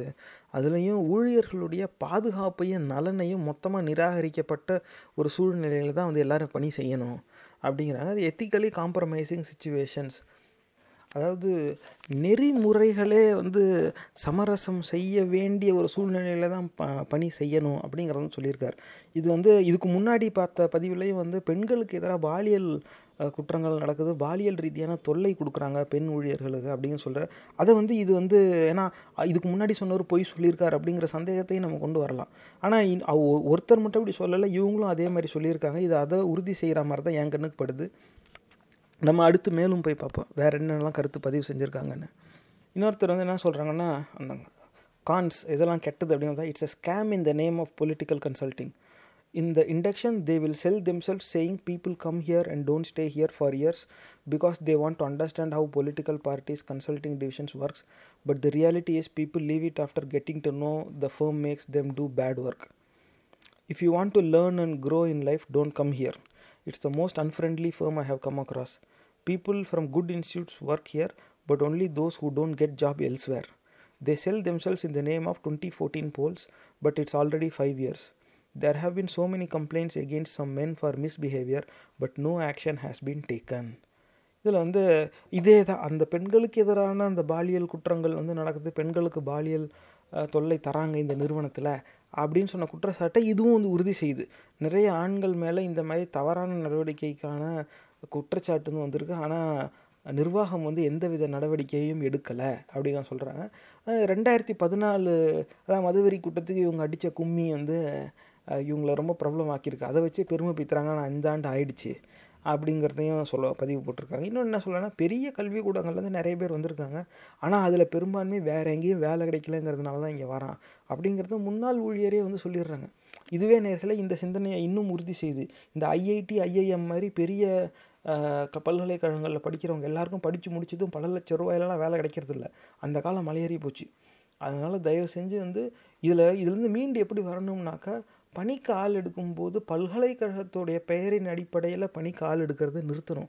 அப்படி எடுக்க போய் தான் ஐஐடியா ஐஐஎம்மா ஐயோ அவங்களாம் பெரிய புத்திசாலியாச்சே அவங்களாம் அப்துல் கலாம் பேரம் பேத்திகளாச்சே இந்த மாதிரி நம்பிடக்கூடாது பேர் தெரியாத பல்கலைக்கழகத்துலேயும் அந்த உப்மா காலேஜ்னு சொல்லுவாங்கள்ல அந்த இடத்துல கூட பெரும் புத்திசாலிகள் இருக்கிறதுக்கு வாய்ப்புண்டு கல்விக்கூடத்துடைய பெயர் அடையாளத்தை வச்சு மட்டுமே ஒருவரின் அறிவையும் திறமையையும் எடை போட்டு விடக்கூடாது அப்படி அவங்க தவறாக எடை போட போய் தான் வெறும் ஐஐடி ஐஐஎம்மா ஆளுங்களை எடுத்து கடைசியில் பெரிய பெரிய நிறுவனங்கள்லாம் வீழ்ச்சியை சந்திச்சிருக்கு. பூரா பல வருஷமாக இவனுங்களை தான் அதிக சம்பளம் கொடுத்து கூப்பிட்டோம். கடைசியில் நஷ்டத்தில் தான் கொண்டு போய் விட்டுருக்காங்க. போதும் நிறுத்தி இனி அங்கேருந்து கூப்பிடாத எவனை வேணாலும் கூப்பிடு நம்ம சொல்கிற வேலையை செஞ்சால் போதும். இந்த நிலைக்கு வந்துட்டாங்க. அதனால தான் இன்றைக்கி இந்த ஐஐடி ஐஐஎம் மாதிரி பெரிய கல்விக்கூடங்கள்னு படித்து வந்தவங்களுக்கு உடனே வேலை கிடைக்கிறதில்ல நிறுவனங்கள் இன்றைக்கும் போகிறாங்க இன்றைக்கும் பெரிய சம்பளத்தில் இங்கேருந்து ஆட்கள் வேலைக்கு எடுக்கிறாங்க. அதில் மாறுபட்ட கருத்தே இல்லை. ஆனால் அது எல்லாருக்கும் கிடைக்கிறது இல்லை. இந்த உண்மை நம்மளில் பல பேருக்கு தெரியாது. இதுக்கு மேலேயும் அந்த உண்மை நம்ம தெரியாமல் இருக்கிறது நம்ம நமக்கும் சரி நமக்கு அடுத்த வர தலைமுறைக்கும் பேராபத்தில் தான் போய் முடியும். சிந்திக்க வேண்டிய ஒரு விஷயம். ஆனால் இப்போ இந்த ஐபேக் நிறுவனத்தில் வேலை பார்த்தவங்க அதான் சொல்கிறாங்க பெரிய இன்ஸ்டியூட் தான் ஆனால் வேறு இடத்துல வேலை கிடைக்காம எல்லாம் இங்கே வந்து உட்காந்துருக்காங்க இது வந்து ஒரு ஏமாத்து வேலை. இவங்க வந்து குரல் வித்த மாதிரி தான் நடத்துகிறாங்க அப்படிங்கிறத சொல்கிறாரு நம்ம மேலே பார்ப்போம். வேறு என்ன சொல்லியிருக்காங்க அப்படின்னு. இது வந்து ரெண்டாயிரத்தி பதினெட்டில் பதிவான ஒரு கருத்து. அதில் நல்லது ப்ரோஸில் என்ன சொல்கிறாங்கன்னா நன் கீழே வந்து cheaters schemers and manipulators you cannot trust anybody here the bosses will make it their personal motto to put in to put in their personal lives கான்ஸில் என்ன சொல்கிறாங்கன்னா stop writing fake reviews for your company full of people from UP and Bihar who bring their misogyny and their caste pride நிர்வாகத்துக்கு ஒரு ஆலோசனை சொல்கிறேன் pack up bags and deregister the company தயவு செஞ்சு நிறுவனத்தை களைச்சிட்டு போயிருங்க அப்படிங்கிறாங்க. இதில் வந்து எல்லாமே ஏமாத்துறவங்க இந்த இடத்துல யாரையும் நம்ப முடியாது. அதுவும் மேலாளர்கள்லாம் வந்து நம்ம சொந்த வாழ்க்கையில் தலையிடுற அளவுக்கு அநாகரிகமாக நடந்துக்குவாங்க. பொதுவாக ஒரு நிறுவனத்துலேருந்து கோச்சிக்கிட்டு வெளியில் வரவங்க இந்த மாதிரி பல்வேறு குற்றச்சாட்டு வைக்கிறது நியாயம்தான். ஆனால் நேர்களே இது முதல் தொழிலாளி கிடையாது இந்த மாதிரியான குற்றச்சாட்டு வைக்கிறது. இதுக்கு முன்னாடி நம்ம பாட்ட பதிவுலையும் பார்த்துட்டோம். இதே மாதிரி தான் ஒன்றுக்கும் மேற்பட்டவர் வச்சுருக்காங்க. அதுலேயும் என்ன சொல்லணும்னா உங்கள் நிறுவனத்துக்கு ஃபேக் ரிவ்யூ போடுறதை நிறுத்துங்கடா அப்படிங்கிறார். இந்த இதுலேயே நிறையா இப்போ இவரெலாம் வந்து அஞ்சுக்கு ஒன்று தான் கொடுத்துருக்காரு. அஞ்சுக்கு அஞ்சு கொடுத்த ரிவ்யூலாம் இருக்குது அதோடைய நிலை என்னங்கிறது இதை பார்த்தா தான் புரியுது. நீங்களே உங்களுக்கு எதிராக எல்லாரும் கருத்து பதிவு செய்கிறாங்க நீங்களே ஆள் வச்சு நல்லா இருக்குது ஆஹா ஓஹோன்னு சொல்லி பாராட்டிக்காதீங்கடா அப்படிங்கிறாரு. அதில் சொல்கிற என்ன மாதிரி ஆட்கள் இருக்காங்கங்கிறத பதிவாயிடுது பெரும்பாலும் உத்தரப்பிரதேஷ் பீகார் மாநிலத்தை சேர்ந்தவங்க. அதுவும் பெண்களை தரம் தாழ்த்தி பார்க்குற சிந்தனை உடையவர்களும் ஜாதி வன்மம் உடையவர்களையும் இந்த நிறுவனத்தில் வச்சுருக்காங்க.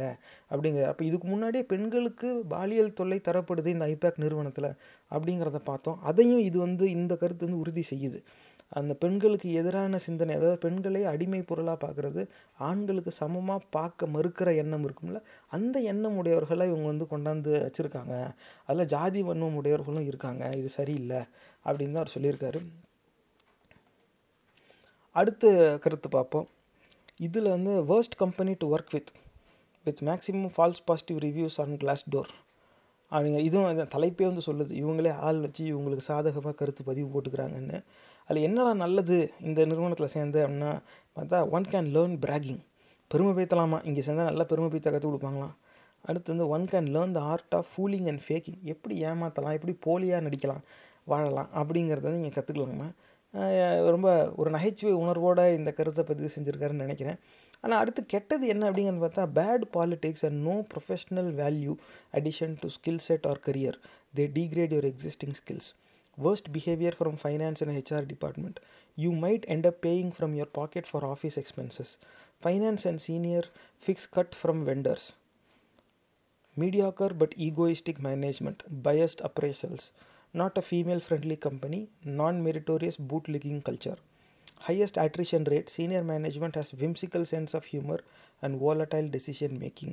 இதில் ஒரு சில இதெல்லாம் வந்து பெரும்பாலும் ஒரு நிறுவனத்தை விட்டு வெளியில் போகும்போது மனக்கசப்போடு வெளியே போனாங்கன்னா வைக்கிற கருத்து தான் ஆனால் அதுக்காக அதை நம்ம அப்படியே சட்டை பண்ணிட முடியாது இது கோவத்தில் இவங்க பொய் சொல்கிறாங்கன்னு சொல்லிட முடியாது ஆனால் இதுக்கு முன்னாடி இருந்த கருத்துக்களை இவங்களும் வந்து பதிவு செய்கிறாங்க இதில் வந்து not a female friendly company நேர்களே இந்த ஐபேக் இந்தியன் பொலிட்டிக்கல் ஆக்ஷன் கமிட்டிங்கிற நிறுவனம் பெண் ஊழியர்களுக்கு ஒரு பாதுகாப்பான நிறுவனம் கிடையாதுன்னு இதுக்கு முன்னாடி பணி செஞ்சவங்க சொல்லியிருக்காங்க. இந்த ஆளுங்களை கூப்பிட்டு குறி சொல்கிறதுக்காக வச்சுருக்கானே அந்த திராவிட கட்சியை நம்பி நம்ம வாழ்க்கையை ஒப்படைக்கிறது எப்படி நியாயம் ஆகும் எப்படி அறிவுடைமை ஆகும்? சிந்திச்சு பார்க்க வேண்டிய ஒரு விஷயம். டேய் உனக்கு ஐடியா கொடுக்குறவனே வந்து பெண்களை அடிமை தான் படுத்தியிருக்கான். பெண்களுடைய பாதுகாப்பை பற்றி கண்டுக்க மாட்டேங்கிறான். அவன் சொல்கிற ஐடியாலையாடா நீ என் வாழ்க்கையை மேம்படுத்திட போகிற அப்படிங்கிற கேள்வி என் மனசில் எழுமா இல்லையா? என் மனசில் எழுது. ஆனால் உங்கள் மனசில் எழுதாங்கிறத நீங்கள் கேட்டு தெரிஞ்சுக்கோங்க. உங்கள் கண்ணுக்கு இந்த உண்மையை கொண்டு வந்து சேர்க்க வேண்டியது தான் என் கடமை. உங்கள் சிந்தனை உங்கள் கட்டுப்பாட்டில் இருக்கணும். தயவு செஞ்சு இந்த உண்மையின் அடிப்படையில் நியாயமாக சிந்திங்க. உங்கள் சிந்தனை என்ன சொல்லுதுங்கிறத கேளுங்க. நாட் அ ஃபீமேல் ஃப்ரெண்ட்லி கம்பெனிங்கிறான் அதாவது பெண்களுக்கு சாதக பாதுகாப்பான சூழ்நிலை கிடையாது அப்படிங்கிறான் வேலை பார்க்குற ஊழியர்களுடைய பாதுகாப்பையே பார்த்துக்கலையே இவனா இவனுக்கு காசு கொடுக்குற கஸ்டமரை பார்த்துக்க போகிறான் அப்படியே பார்த்துக்கிட்டாலும் அந்த கஸ்டமர் எப்பேற்பட்ட அயோக்கியனாக இருப்பான். இதுதான் வந்து நம்ம யோசிக்க வேண்டிய ஒரு விஷயம். இதுலேயும் வந்து worst behaviour from finance and HR department இது வந்து பொதுவாக இந்த மாதிரி விமர்சனம் வைக்கிறது ஒன்று தான் இதில் இன்னொன்று சொன்னால் you might end paying from your pocket for office expenses அலுவலக பணியில் வெளியே போகும்போது ஊழியர்களுக்கு நிறைய செலவுகள் இருக்கும். போக்குவரத்து செலவு உணவு செலவு இதெல்லாம். பொதுவாக எந்த நிறுவனமும் எந்த ஊழியரையும் பணியில் வெளியில் அனுப்பினா அலுவலகத்தை விட்டு வெளியில் அனுப்பினா அந்த ஊழியருக்கு ஆக வேண்டிய எல்லா செலவையும் ஏற்றுக்க வேண்டியது அந்த நிறுவனத்தின் பொறுப்பு. அப்போ ஒரு சில நேரம் என்ன ஆகும்னா முன்னாடியே முன் பணம் கையில் கொடுத்து அனுப்புவாங்க. இன்னொரு சில நேரம் என்ன சொல்லுவாங்கன்னா நீங்கள் உங்கள் கையில் இருந்து செலவு பண்ணிடுங்க அந்த சீட்டு ரசீது எல்லாத்தையும் கொண்டு வந்துருங்க. கொண்டாந்து நீங்கள் நிறுவனத்துக்கிட்ட ஒப்படைச்சிங்கன்னா நீங்கள் எதை உங்கள் கையிலேருந்து செலவு பண்ணீங்களோ அதை வந்து ஈட்டுரும். கொடுத்துரும் திரும்பி கொடுத்துரும் நிறுவனம் அப்படின்னு சொல்லிடும் அந்த மாதிரி நடக்கிறதும் உண்மை. இது வந்து வழக்கம் தான் ஆனால் அதில் அவங்க ஏதோ கையாடல் பண்ணியிருக்காங்கங்கிறது தெரிய வருது. ஏன்னா இது வந்து நான் சொந்த காசில் செலவு பண்ணிட்டேன். இந்த ஊழியருக்கு அப்படி ஒரு அனுபவம் வந்திருக்கலாம். இவர் சொந்த காசில் செலவு பண்ணி ரசீதை கொண்டு போய் கொடுத்துருக்கலாம். ஆனால் இவர் செஞ்ச செலவுக்கு முழுசாக அவங்க பணம் திரும்பி தரலை. இப்போ ஊழியர்களை அவங்க சொந்த காசு செலவு செய்ய வச்சு ஏமாத்துது. அப்போ அப்போ இந் இந்த மாதிரியான நிறுவனம் என்ன மக்களுக்கு சாதகமான ஆலோசனை கொடுத்துட போகுது அப்படிங்கிறத நம்ம சிந்திச்சு பார்க்கணும் நேர்களே. அதாவது அதாவது என்ன சொல்கிறது பானை வந்து பளபளான் இருக்குது வெளியிலலாம் தங்கம் முலாம் பூசி இருக்குது ஆனால் உள்ளுக்குள்ளே வந்து பால் டாயில் தேய்க்கப்பட்டிருக்கு. இப்போ அந்த பானையில் சமைச்சு சாப்பிட்லான்னு சொன்னால் ஏற்புடையதாக இருக்கா? வெளியில் தங்கம் இருந்தாலும் உள்ளுக்குள்ளே பால் டாயில் இருக்கியா? ஏதோ பொங்க வச்சாலும் அது பால் டாயில். விஷம் சாப்பிட்டு செத்து போயிடுவான் இந்த சிந்தனை தான். அப்போ உள்ளுக்குள்ளே இப்படி ஊழியர்களுக்கே பாதுகாப்பு தராமல் ஊழியர்களுடைய பணத்தையே ஏமாற்றி செயல்படுற நிறுவனம் எப்படி ஒரு நல்ல சிந்தனையை கொண்டு போய் அவர்களுடைய நுகர்வோருக்கு அவங்களுக்கு பணம் கொடுக்குற அந்த கஸ்டமருக்கு எப்படி கொடுக்க போகிறான் அவன் இதை இந்த நிறுவனத்தை நம்பி தான் செயல்படுறான்னா அவனை நம்பி நம்ம வாழ்க்கையை எப்படி ஒப்படைக்க முடியும்? நம்ம போடுற ஒவ்வொரு வாக்கும் நம்ம வாழ்க்கையை ஒப்படைக்க நம்ம கொடுக்குற அனுமதி தானே? ஐயா அடுத்த ஐந்தாண்டு என் வாழ்க்கை எப்படி இருக்குங்கிறத நீ முடிவு பண்ணு அப்படின்னு சொல்லி தானே நம்ம வாக்கை கொடுக்குறோம். அப்படி நம்ம எவனுக்கு கொடுக்க முடிவு பண்ண போகிறோமோ அவன் இப்படிப்பட்ட அயோக்கியர்களை தான் கூப்பிட்டு குறி சொல்ல வச்சுக்கிட்டு இருக்கான். இதுதான் சிந்திச்சு பார்க்க வேண்டிய ஒரு விஷயம். மேலே பார்ப்போம். வேறு என்ன சொல்லியிருக்காங்க அப்படின்னு? Shameless unethical unapologetic and pathetic இப்படி தான் தலைப்பில். இது ரெண்டாயிரத்தி பதினேழில் போடப்பட்ட ஒரு கருத்து. அதில் வந்து நல்லது என்னன்ட்டா looking for a new job aggressively and smart peer group ஏதோ போடணும்னு சொல்லி ஒரு போட்டிருக்காரு. அடுத்து கெட்டது என்ன? கான்ஸ் அப்படின்னு பார்த்தா one senior female member was recently assaulted by an EC member management rewarded the EC guy by sending him on three months vacation poor girl finally resigned due to inaction by the management. I am part of the team that guy was leading with another easy guy who is arrogant, super selfish, super cunning, and doesn't actually know the difference between humans and machines. He is sick. நேர்களே இதை விட ஒரு கொடுமையான ஒரு விமர்சனம் வந்து வைக்கவே முடியாது இதுக்கு முன்னாடி வந்து அத்தனை விமர்சனங்களையும் வந்து இது உறுதி செய்யுது அதுவும் குறிப்பாக அவங்க அவங்க கே கேள்விப்பட்டதாக இருக்கலாம். ஆனால் இதில் வந்து யார் குற்றம் சாட்டப்பட்டிருக்கிறாரோ அவங்களுக்கு கீழேயே இந்த ஊழியர் வந்து வேலை செஞ்சுருக்கார். அது சொல்கிறேன் one senior female member was recently assaulted தாக்கப்பட்டிருக்கிறார். ஒரு பெண் ஊழியரை வந்து இன்னொருத்தர் இன்னொரு ஊழியர் வந்து தாக்கியிருக்காங்க. ஆனால் அந்த பிரச்சனை நிர்வாகத்துடைய நிர்வாகத்துடைய கவனத்துக்கு போகும்போது யார் தாக்குதல் செஞ்சாரோ அவர் மேலே நடவடிக்கை எடுக்காமல் அவருக்கு மூன்று மாதம் விடுப்பு கொடுத்து அனுப்பியிருக்காங்க. கடைசியாக எந்த நடவடிக்கையும் எடுக்கலன்னே மனம் முடிஞ்சு போய் அந்த பெண் ஊழியர் பணியை ராஜினாமா செஞ்சுட்டு வெளியே வந்திருக்காங்க. நேர்களை இது வந்து சட்டவிரோத செயல். அந்த பெண் ஊழியருக்கு வந்து அவங்க பாவம் அவங்களுக்கு விழிப்புணர்வு இல்லாமல் இருந்திருக்கலாம் பண வசதி இல்லாமல் இருந்திருக்கலாம். அவங்களுக்காக ஏன்னு கேட்க வழக்கறிஞர் யாரும் இல்லாமல் இருந்திருக்கலாம். ஆனால் அதனால் அவங்க செய்யாமல் இருந்திருக்கலாம். ஆனால் அவங்க வந்து அந்த நிறுவனத்து மேலே வழக்கு தொடுத்தாங்கன்னா இந்த நிறுவனம் காணாமல் போயிருக்கும். ஆனால் இவங்கக்கிட்ட நிறைய பணம் இருக்குது இவங்க அதுலேருந்து மீண்டு வந்துடலாம் பாவம் அது ஒரு பெண் ஊழியர் தானே. நம்ம ஏற்கனவே வந்து தன்னை ஒருத்தன் தாக்கியிருக்கான். என்னை ஒருத்தன் தாக்குறான்னு அந்த பெண் வந்து வெளிப்படையாக வந்து சொல்கிறதே பெரிய விஷயம். அதுக்கப்புறமாவும் நடவடிக்கை என்னடான்னு பார்த்தா தாக்குனவனுக்கு மூன்று மாதம் விடுப்பு கொடுத்து அனுப்பியிருக்காங்க. அவ்வளோதான் அவன் திருப்பி வந்துட்டான். அதுலேயும் அது இந்த ஒரு கருத்து போடுற சொல்கிறார் நான் அந்த ஆளுக்கு கீழே பணி செஞ்ச குழுவில் தான் வந்து நானும் இருந்தேன். அவன் வந்து சரியான ஆள் கிடையாது. சொல்கிற என்னமோ arrogant super selfie super cunning இப்படிலாம் வந்து சொல்லிக்கிட்டு தான் இருக்காங்க. ஆக இப்படி ஒரு கொடூரமான மேலாளர்களை சகிச்சு கொண்டு அந்த மேலாளர்கள் செய்யும் குற்ற செயல்களை சகித்து கொண்டு ஒரு நிர்வாகம் செயல்படுது. அந்த நிர்வாகத்தோட கட்டுப்பாட்டில் இருக்கிற நிறுவனத்துக்கிட்ட ஒரு திராவிட கட்சி போய் இன்றைக்கி கன்சல்டிங்க்கு கொடுத்துருக்கான்னாக்கா அவனை நம்பி வாக்களிக்கிறது நம்ம நம்ம மக்களாகிய நம்ம செய்கிற தற்கொலையா இல்லையா? ஒரு தேர்தல் அடிப்படையில் நீங்கள் அதை சிந்திச்சு ஆகணும் அடுத்த கருத்து பார்ப்போம். இது வந்து மே மாதம் ரெண்டாயிரத்தி இருபது. இப்போ தான் வந்திருக்கு. கொஞ்சம் கொஞ்சம் மாதங்களுக்கு முன்னால். எக்ஸ்ப்ளாய்டேஷன் இஸ் த வேர்ட் என்னடா நல்லது இருக்குது அப்படின்னு பார்த்தா great friends extensive field visits getting to know the psychology of people around elections from the field the chai sutta breaks you can take அதாவது இவருக்கு வந்து அங்கே பணி செஞ்சதில் சில நல்ல அனுபவங்கள் இருந்திருக்கும் நல்ல நண்பர்கள் கிடச்சிருக்காங்க. நிறைய வெளியில் சுற்றுறதுக்கு இவர் வந்து இளம் வயதுடையவராக இருப்பார். ஏன்னா இளம் வயதில் நாலு இடத்துக்கு போகணும் பல்வேறு அனுபவங்கள் பார்க்கணுங்கிறதுல ஆர்வத்தோடு இருப்பாங்க. அந்த மாதிரி இவருக்கு வெளியிலலாம் போகிறதுக்கு கிடச்சிருக்கு. இவருக்கு நிறைய கசப்பான அனுபவம் இல்லை போல இருக்குது இவர் போட்டிருக்கு இதை பார்த்தா. ஆனால் அடுத்து கெட்டதில் என்ன அப்படின்னு பார்த்தா no action against sexual harassers and casteist and communal bigots The executive committee members are self declared gods here. You dare not question them. Gross favoritism. You would be called at 11 pm at night and made to work till 6 am. And if asked, you would be responded with Prashant is asking for it. You get absolutely no credit for the work you do unless you lick people's speech. அது ரொம்ப கடுமையான விமர்சனம் மறுபடியும் பெண்களுக்கு எதிராக நடக்கிற பாலியல் தொல்லைகள் வந்து உண்மைங்கிறது இது உறுதி செய்யுது. ஒருத்தன் போய் சொல்லலாம் ரெண்டு பேர் போய் சொல்லலாம். இதோட அஞ்சாறு பேர் பார்த்துட்டா என்ன? அத்தனை வெளியில் வர ஊழியருக்கெல்லாம் போய் சொல்கிறதே வேலையா? அது எப்படி அப்படி இருக்க முடியும்?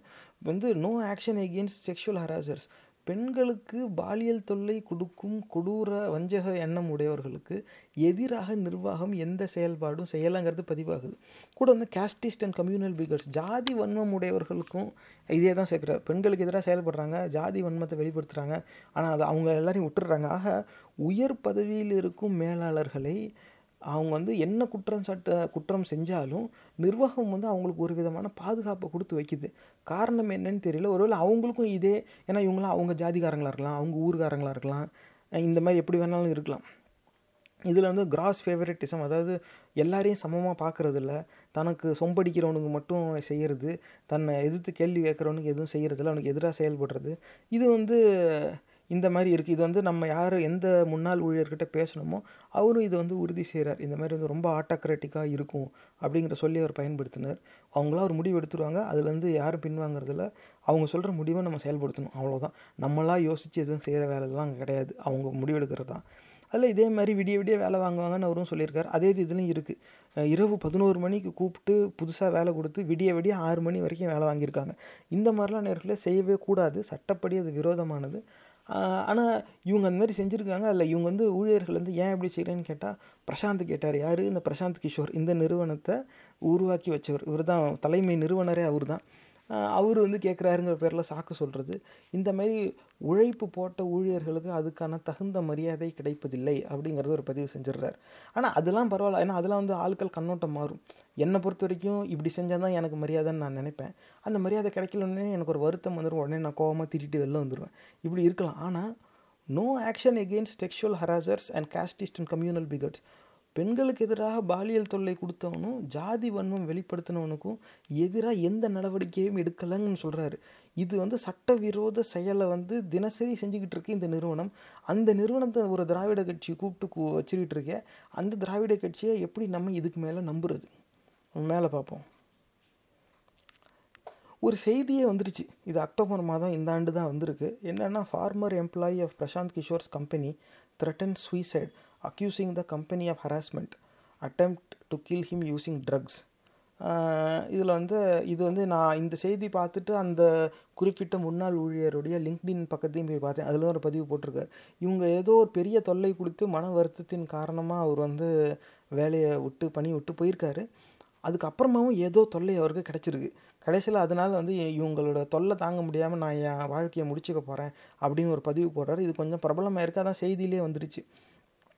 ஆக நேர்களே இருக்கிற எவனுமே அந்த நிறுவனத்தை விட்டு வெளியில் வந்தவன் நல்ல நிறுவனம்னு சொல்லவே மாட்டேங்கிறான். அதுவும் பெண்களுக்கு எதிராக செயல்படுறாங்கங்கிறான் ஜாதி வன்மத்தை காட்டுறாங்கங்கிறான் ஒருத்தன் நான் தற்கொலையே பண்ணிக்க போகிறேன்னு சொல்லிட்டா செய்தியே வந்துருச்சு.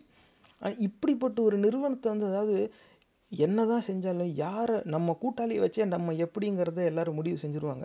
இந்த மாதிரி அயோக்கியனை கூட்டாளியாக வச்சுருக்கானே அந்த திராவிட கட்சியை இதுக்கு மேலே நம்புறது எப்படி அறிவுடைமை ஆகும்? அப்போ இது என்னடா எந்தடா என்ன திராவிட கட்சி திராவிட கட்சிங்கிறிய?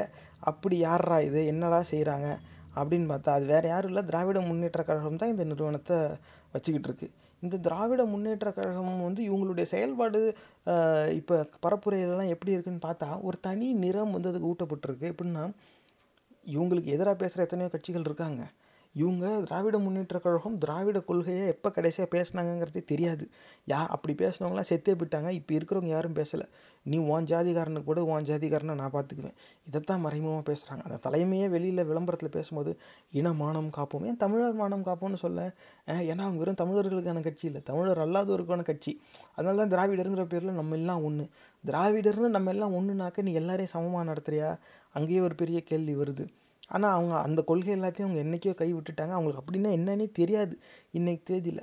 ஆனால் இன்னொன்று என்ன தனியாக தெரியுது அப்படின்னாக்கா எந்நேரமும் முதலமைச்சர் பதவி விலக வேண்டும். ஆட்சியில் இருக்கிற கட்சி ஊழல் ஊழல் இது மட்டுமே தான் சொல்லிக்கிட்டு இருக்காங்க. அது என்ன ஆட்சியில் இருக்கிற கட்சியை மட்டுமே இவங்க விமர்சிக்கிறாங்க? வேறு எதையுமே இவங்க ஏன்னா மதுவரி கூட்டம் அவ்வளோ அயோக்கியத்தனமான சிந்தனை பரப்புரையில் போடுது. இவங்க மேலேயும் பல்வேறு குற்றச்சாட்டு வைக்குது. அதெல்லாம் எதுவுமே பேசாமல் வெறும் ஆட்சியில் இருக்கிற கட்சியை மட்டுமே ஏன் சொல்கிறாங்க அப்படிங்கிற ஒரு கேள்வி வந்து எழுந்துச்சு. ஆனால் அதுக்கு மேலே போய் பார்க்கும்போது தான் இவங்க என்னெல்லாம் செய்கிறாங்க ஏன்னா இந்த ஐபேக்குங்கிற நிறுவனம் இவங்களுக்காக ஒரு கும்மி அடிச்சுது சில மாதங்களுக்கு முன்னால். ஒரு பரப்புரை ஒன்று நடத்துகிறாங்க அது என்ன கொரோனா காலத்தில் உதவுறேன் அப்படின்னு சொல்லி செஞ்சுருக்காங்க. இதில் அந்த நம்ம யா- எந்த முன்னாள் ஊழியர்கிட்ட பேசணுமோ அவர் என்ன சொன்னார்னா அதில் வந்து நிறைய மக்களுக்கு வந்து உணவுப் பொருட்கள் இந்த மாதிரி பொருட்கள்லாம் வந்து இலவசமாக கொடுத்தாங்க. ஆனால் உண்மையில் நடந்ததுன்னா அதில் ஐம்பது அறுபது சதவீதம் பேர் யார் வந்து வாங்கினாங்களோ அவங்க கட்சி ஆளுங்களே தான் அப்படின்னு சொல்லிட்டார். அப்போ க கட்சியை க- இவங்களே அறிவிக்கிறது அப்புறம் இவங்க இவங்களே இலவசம்னு சொல்லி கொடுக்கறது அதை வீடியோலாம் வேறு பிடிச்சிக்கிறது. ஆனால் யார் வந்து வாங்கணும்னு பார்த்தா இவங்க ஆளுங்களே வாங்கிக்கிறது. இவங்களே சொல்லி இவங்களே கொடுத்துக்கிட்டு இவங்களே வாங்கிக்கிட்டு ஊருக்கு செஞ்சுதான் வெளில பரப்புரை. இது ஒரு பரப்புரை இதை நடத்தியிருக்காங்க. ஆனால் அதுக்கு நம்ம அப்புறம் வருவோம். ஆனால் இப்படி ஒரு கட்சியை மட்டுமே விமர்சித்து வேறு எதையுமே பேசாமல் மக்கள் நலன் மக்கள் பிரச்சனையை பற்றிலாம் ஒரு சொல்லு கூட வெளியே விடாமல் தமிழகம் மீட்போம். யாருக்கிட்ட இருந்த? அது என்ன தமிழகம் மீட்போம்? தமிழர்களை காப்போம். தமிழ் மானம்னு சொல்லுவாங்க இனமானம்னு சொல்லுவாங்க தமிழர்கள்ங்கிற சொல்லே பயன்படுத்த மாட்டாங்க. இதனாலேயே தான் திராவிடர்கள் தமிழர் அல்லாதோருக்கான அரசியல் கட்சிங்கிறத உறுதியே செஞ்சிடுறாங்க. ஆனால் அது வேற கதை. இவங்க ஏன் இந்த மாதிரி செய்கிறாங்கன்னு பார்த்தா இப்போ வந்து டிஎன் டிசர்வ்ஸ் பெட்டர் இப்படி ஒரு தலைப்பில் வந்து ஒரு இணைய சமூக வலைதள பக்கம் ஒன்று இருக்குது இது வந்து இன்ஸ்டாகிராமு ஃபேஸ்புக்கு ட்விட்டர் இப்படிலாம் இருக்குது. இதை வந்து இந்த ஐபேக் நிறுவனம் தான் நடத்துதுங்கிறது நம்ம உறுதி செஞ்சுருக்கோம். அவங்களுடைய அந்த விளம்பரத்தை வந்து பாருங்கள் இது இன்ஸ்டாகிராமில் இருக்கிறது. பார்த்தா இருக்கிற இந்த ஒரு எடுத்துக்காட்டுக்கு ஒரு ஆறு விளம்பரம் இவங்க பதிவு போடுறாங்க. இந்த ஆறு விளம்பரத்தில் அஞ்சு விளம்பரத்தில் ஒரு குறிப்பிட்ட அரசியல்வாதியோட பெயரே இருக்குது இந்த ஆறு விளம்பரமும் ஒரு குறிப்பிட்ட கட்சிக்கு எதிராக மட்டுமே போட்டது. எல்லாமே ஒரே மாதிரி இருக்குது இது வந்து ஒரு சந்தேகத்தை எழுப்புது. இது ஒருவேளை இந்த நிறுவனம் இந்த ஐபேக் நிறுவனம் தான் திராவிட முன்னேற்ற கழகத்துக்கு இப்படி ஒரு குறி சொல்லியிருக்குமோ? உன் வேலை வெறும் உன்னுடைய எதிரியான அதிமுகவை மட்டும்தான் விமர்சிக்கணும். வேறு யாரை பற்றியும் பேசாத. தனியார் நிறுவனம் ஆயிரம் சொல்லுவான். இவனுக்கு எங்கே போச்சு அறிவு? அதையும் கேட்டுட்டு அவன் இவனுக்கு பணம் கொடுத்துருக்கான். வெறும்னா ஒரே விஷயத்த இவங்க வந்து அந்த ஆங்கிலத்தில் கட் காப்பி பேஸ்ட்டும்பாங்க இதுதான் அடித்து போட்டுக்கிட்டு இருக்காங்க. அந்த ஒரு குறிப்பிட்ட அரசியல்வாதியோட பெயர் இல்லை ஒரு குறிப்பிட்ட கட்சிக்கு எதிராக மட்டுமே தான் இந்த பரப்புரை. இது எப்படி ஒரு அரசியல் பரப்புரையாக இருக்க முடியும்? அரசியல் பரப்புரைனா என்ன? ஒரு சில கொள்கை பேசணும். ஒரு சில க தளங்களில் வந்து கொள்கை பேசக்கூடாது. அந்த இடத்துல தேர்தல் வாக்குறுதி பேசணும். இன்னொரு இடத்துல எப்படி ஆட்சி நெறிமுறை இருக்குங்கிறத விளக்கணும். இப்படி பல்வேறு விதமான கருத்துக்களை பதிவு செய்யணும். இதுதான் அந்த ஒட்டுமொத்தமாக ஒரு அரசியல் பரப்புரையாகும். அவங்க பதவி விலக வேண்டும். இது ஊழலாட்சி. அவங்க பதவி விலகணும் இது ஊழலாட்சின்னா இந்த ஆங்கிலத்தில் அப்சசிவ் கம்பல்சிவ் டிசார்டர்ம்பாங்க சொன்னதையே திரும்ப திரும்ப சொல்லிக்கிட்டு இருப்பாங்க. இது அந்த வியாதி வந்த மாதிரி தான் இருக்குது இதை பார்க்கும்போது. இது வெறும் இந்த இந்த ஒரு சமூக வலைத்தளத்தில் மட்டும் இவங்க இப்படி செய்யலை நேர்களே. இவங்க இதே மாதிரி தான் ஒன்றிணைவோம் வா. இதான் அந்த கேம்பெயினுக்கு பெயர். அந்த குரலி வித்தை இவங்க அடித்த கும்மிக்கு பெயர் அதுதான். இதில் வந்து எல்லோரும் ஒன்று இணையலாம் வா அப்படின்னு கூப்பிட்றாங்களாம் அப்போ இத்தனை நாள் பிரிய விட்டு வேடிக்கை பார்த்தது யார்? அது கேட்க வேண்டியதாக இருக்கா. இத்தனை நாள் நீங்கள் ஒன்றா இல்லையா? ஏன் இப்போ திடீர்னு ஒன்று இணைவோம் வா? பொதுவாக எல்லாமே பொதுவான சொல்லாகவே இருக்கும். தமிழ்நாட்டு அரசியலில் தான் இவங்க இருக்கிறத சொல்லிக்குவாங்க. தமிழர் அப்படிங்கிறத சொல்ல பயன்படுத்த மாட்டாங்க. தமிழ் மானம் அப்படின்னு சொல்லுவாங்க. ஆனால் உடனே இனமானம் காப்போம்ன்றவாங்க. எல்லா ஜாதிகளின் கூட்டமைப்பாக தான் இந்த கட்சி செயல்பட்டுக்கிட்டு இருக்கு அப்படிங்கிறது இதில் தெளிவாக புரியுது. ஆனால் இவங்க இப்படி ஒரு பெயரில் தான் வந்து இந்த நிறுவனம் செஞ்சுக்கிட்டு இருக்கு. நம்ம இந்த பதிவில் நம்ம கவனம் வந்து இந்த நிறுவனம் இந்த கட்சிக்கு என்ன செய்யுது அப்படிங்கிறது பார்த்தா இப்படி ஒரு ஒன்று இணைவோம் வா அப்படிங்கிற ஒரு கேம்பெயினை இவங்க தான் நடத்தியிருக்காங்க. அதில் என்ன ஒரே மாதிரியான கருத்துக்களை மட்டுமே பதிவு செஞ்சுருக்காங்க. அது பாருங்கள் இந்த டிஎன் டிசர்வ்ஸ் பெட்டர் இந்த பேர் நீங்கள் எங்கே பார்த்தாலும் நேர்களே நீங்கள் உறுதி செஞ்சுக்கலாம். இது வந்து இந்த தனியார் நிறுவனம் நடத்துகிற ஒரு சமூக வலைதள பரப்புரை. அப்போ இந்த மாதிரி எத்தனை கட்சிக்கு எவன் என்னென்ன ஓட்டணும்னு தெரியாது. ரெண்டாயிரத்தி பதினாலில் மதவெறி கூட்டத்துக்கு சாதகமாக இவங்க எத்தனையோ செஞ்சுருப்பாங்க. அதில் கற்றுக்கிட்டதை பூரா ஏ இப்படி தான் நீ வந்து என்னான்னு மட்டும் சொல்லு. நாங்களே எல்லாம் பார்த்துக்குவோம். உன் பேரில் போட்டு நாங்களே எல்லாம் இப்படி செஞ்சுருவோம். நாங்கள் சொல்கிறத மட்டும் நீ செய். அப்படின்னு சொல்லி இவங்க இந்த பக்கம் காசை வாங்கிட்டு வந்துட்டாங்க. அவங்க வந்து சரிப்பா நீ ஒரு பக்கம் நடத்து அப்படின்னு விட்டுட்டாங்க. நம்ம அடுத்து அதுக்கு வருவோம். ஆனால் அதுக்கு முன்னாடி இந்த சமூக வலைத்தளத்தில் இந்த நிறுவனம் என்னெல்லாம் செய்யுது அப்படிங்கிறத நம்ம பார்க்க வேண்டிய ஒரு அவசியம் இப்போ இருக்குது இப்போ இந்த டிஎன் டிசர்வ்ஸ் பெட்டர் அப்படிங்கிற பக்கம் வந்து இந்த நிறுவனம் நடத்துகிற ஒரு பக்கம். இது நீங்கள் எடுத்து பாருங்கள் எல்லாம் ஒரே திசையில் இருக்கும். எது ப- அரசியல் பரப்புரைன்னா பல்வேறு விதமான செய்திகள் வரணும். அப்படிலாம் வராது. இவங்க இவங்களாம் முடிவு பண்ணிட்டாங்க. இதை மட்டும்தான் நம்ம போடணும். இப்போ மக்களை வந்து அந்த அளவுக்கு முட்டாளாக இவங்க கருதி வச்சுருக்காங்க. நீலாம் யோசிக்கக்கூடாது. நான் சொல்கிறத மட்டும் நீ யோசி. இந்த சிந்தனையில் செயல்படுற ஒரு பரப்புரை வந்து எப்படி பயனளிக்கும்? அப்படி பயனளிக்குதா இல்லையானே தெரியாமல் செயல்பட விடுறானே அந்த கட்சியை போய் நம்ம நம்பி வாக்களிக்கிறது எப்படி அறிவுடைமை ஆகும்? இப்போ இதுவும் பாருங்கள் அதே ப- பரப்புரையிலிருந்து அந்த நிறுவனம் நடத்திய பக்கத்திலிருந்து எடுக்கப்பட்ட எடுத்துக்காட்டு தான் பரப்புரை. உன்னிப்பாக கவனிங்க இந்த மூணு விளம்பரத்துலேயும் ஒரே மாதிரியான படங்கள் தான் இருக்குது வலது பக்கத்தில் எந்த அரசியல்வாதியை விமர்சிக்கிறாங்களோ அவங்களுடைய கேலி சித்திரம் மட்டும் மாறுது. இடது பக்கத்தில் எந்த அரசியல்வாதியோட கேலி சித்திரம் இருக்கோ அப்படியே தான் இருக்குது தலைப்பும் அதே தான் இருக்குது அடியில் போடுற அந்த வ- வரிகள் மட்டும் மாற்றப்படுது ஆக ஒரே இதில் இவங்க கட்டு காப்பி பேஸ்ட்லேயே வச்சு ஓட்டிக்கிட்டு இருக்காங்க. ஒரு விளம்பரத்தை மட்டும் இப்படி உருவாக்கிடுறது. இதுக்கு இதுதான்ப்பா. இதே இதை அந்த கதையை மாற்று அதை எடுத்து இதில் போடு இந்த கதையை மாற்றி இதில் போடு. அம்மா நாலு நாலு வரியை மட்டும் எழுதி இவங்க மின்னஞ்சல் அனுப்பி இதை போட்டுக்கலாமா? ஆ ஓகேன்னு சொல்லிட்டாங்கப்பா அப்படின்னு ஒப்புதல் வாங்கி வச்சுக்கிறது. அதுக்கப்புறம் ஒரே படத்தில் போடுறது. இதை வந்து அங்கே எப்படி கணக்கு காட்டுவாங்கன்னா நாங்கள் இது வரைக்கும் ஐயாயிரம் பதிவுகள் போட்டிருக்கோம். உங்களுக்காக ஐயா ஐயாயிரமும் ஒரே பக்கம் தானடா ஒரே படம் தானடா நடுவில் இருக்கிற நாலு வரியை மட்டும் மாற்றி மாற்றி போட்டிருக்கேன் இப்படி எதிர்கட்சியாக எதிர்கணி எதிரணியாக இருந்தால் நமக்கு எதிராக இருக்கிறவங்கள விமர்சிக்கிறதும் அரசியல் பரப்புரையில் உள்ளடக்கம் தான் எதிரணினா எத்தனையோ பேர் இருக்காங்க. மதுவெறி கூட்டத்துக்கு எதிராக எத்தனை பதிவு இந்த நிறுவனம் போட்டிருக்குன்னு பாருங்க நேரில் ஒன்று கூட கிடையாது. நான் பார்த்த வரைக்கும் அப்படி கிடையவே கிடையாது. ஏன்னா மதுவெறி கூட்டம் வந்து இந்துக்கள் தான் மூத்த குடி. ஜாதி வந்து ரொம்ப மேன்மையானது. இப்படி அப்படின்னு ரொம்ப கேவலமான சிந்தனைகளை அவங்க பரப்புரையில் போடுறாங்க. மதுவெறி கூட்டத்துடைய எந்த பரப்புரையும் எந்த விதத்திலையும் இந்த நிறுவனம் நடத்துகிற பக்கத்தில் விமர்சிக்கவே இல்லை. இவங்க முன் வச்ச எல்லா விமர்சனமும் ஆட்சியில் இருக்கிற கட்சியையும் அது சார்ந்த சில அமைச்சர்களை மட்டுமே தான் குறி வச்சு செய்யுது. இப் இது வந்து எப்பேற்பட்ட ஒரு முட்டாள்தனம். அதாவது அரசியல் பரப்புரையில் எதிரினை விமர்சிக்கலாம். அந்த விமர்சனத்தில் உண்மை கூட இருக்கலாம். அதை மட்டுமே நீ சொல்லிட்டு இருக்கனா டே உனக்கு அவனை பிடிக்கல நீ அவனை திட்டுற அது சரி. எனக்கு நீ என்ன செய்வ? அது நீ எங்கடா சொல்லியிருக்க? அதெல்லாம் அதெல்லாம் கேட்காத. இவங்க சிந்தனை அப்படி தான் நம்மளை அந்த மாதிரி சிந்திக்கவே விடக்கூடாது அப்படிங்கிற எண்ணத்தில் தான் இந்த மாதிரி நிறுவனங்களே இயங்குது. இவங்களை பொறுத்த வரைக்கும் இவங்க காசு கொடுக்குற கிளைண்ட்டுக்கு இவங்க என்ன வேணால் செய்வாங்க. நிறைய செய்வோன்னு சொல்லி ஏமாற்றிட்டு வந்து இதுதான் பண்ணிகிட்டு இருந்திருக்காங்க. ஒரே படத்துக்கு நடு நடுவில் நாலு நாள் வரிய மட்டும் நம்மக்கிட்ட காசு வாங்கிட்டு நமக்காக பரப்புரை நடத்துகிறவன் எப்படி கேவலமாக செய்கிறாங்கிறத கூட விசாரிக்காமல் ஒரு கட்சி இயங்குதே? அந்த கட்சிக்கு நம்ம வாக்களித்தா நமக்கு அறிவு இருக்குமா? இருக்கா? இதை எப்படி நம்ம ஏற்றுக்க முடியும்? எப்படி முடிவு செஞ்சுக்கிறது? அந்த மாதிரி ஒரு கட்சி இதுக்கு மேலே நம்ம நம்பலாமா? இதே தான் ஒன்றிணைவோம்மா. ஒன்றிணைவோம்பா அதில் பாருங்களேன் இதில் என்ன போட்டிருக்குன்னு? primary focus over the next six to eight weeks is to act as a catalyst and bring together the people of Tamil Nadu through the ஒன்றிணைவோம் வா இனிஷியேட்டிவ் ஆறுலேருந்து எட்டு வாரத்துலேயே எப்படியே தமிழக மக்கள் வந்து ஒன்று சேர்த்துடுறாங்களாம். இது அறியாமையோட எல்லையும் அப்பாற்பட்டு இருக்குது இந்த சிந்தனை. ஏன்னா இப்போ ஒரு அரசு இப்போ இத்தனை ஆண்டு காலமாக நீங்கள் இந்த மக்களை என்ன பண்ணீங்க? இப்போ ஒரு அரசியல் பரப்புரைனா அதில் எப்படி இருக்கணும்? இதுதான் நோக்கமாக அடுத்த ஆறில் இதை இந்த நிறுவனத்துக்கு இவங்க கிளைண்ட்டு கொடுத்த டைம்லைன் இவங்க ப்ராஜெக்ட்டுக்கான டேட் எடுத்து அப்படியே போட்டுக்கிட்டாங்க. ஆறு அடுத்த ஆறுலேருந்து எட்டு வாரத்துக்குள்ளே வந்து எல்லாரையும் ஒன்று சேர்க்கணுமா? அதுக்கு வந்து ஆனால் கடைசியில் என்ன நடந்திருக்குனாக்க இந்த கொரோனா காலத்தில் எல்லாருக்கும் இலவச உணவுப் பொருட்கள் இதெல்லாம் அவங்க வந்து விநியோகம் செஞ்சுருக்காங்க. அதுலேயும் முக்கால்வாசி இவங்க கட்சி ஆளுங்களே கூப்பிட்டு கொடுத்துருக்காங்க. இவங்க கட்சியிலேயே இவங்க ஏதாவது இலவசமாக கொடுத்தா வாங்கிக்கலான்னு கையேந்திய நிலையில் தான் இவங்க உறுப்பினர்களே இருக்காங்க. இதுதான் இந்த கட்சியோட நிலை. இவனை நம்பி நம்ம தமிழ்நாட்டை ஒப்படைக்கலாமா? இதில் வந்து இந்த செய்தி வந்து இது உறுதியே செய்யுது. இந்த Prashant Kishor's IPAC running campaign for DMK to help the needy இது வந்து ஏப்ரல் மாதத்தில் இது வெளில வந்திருக்கு.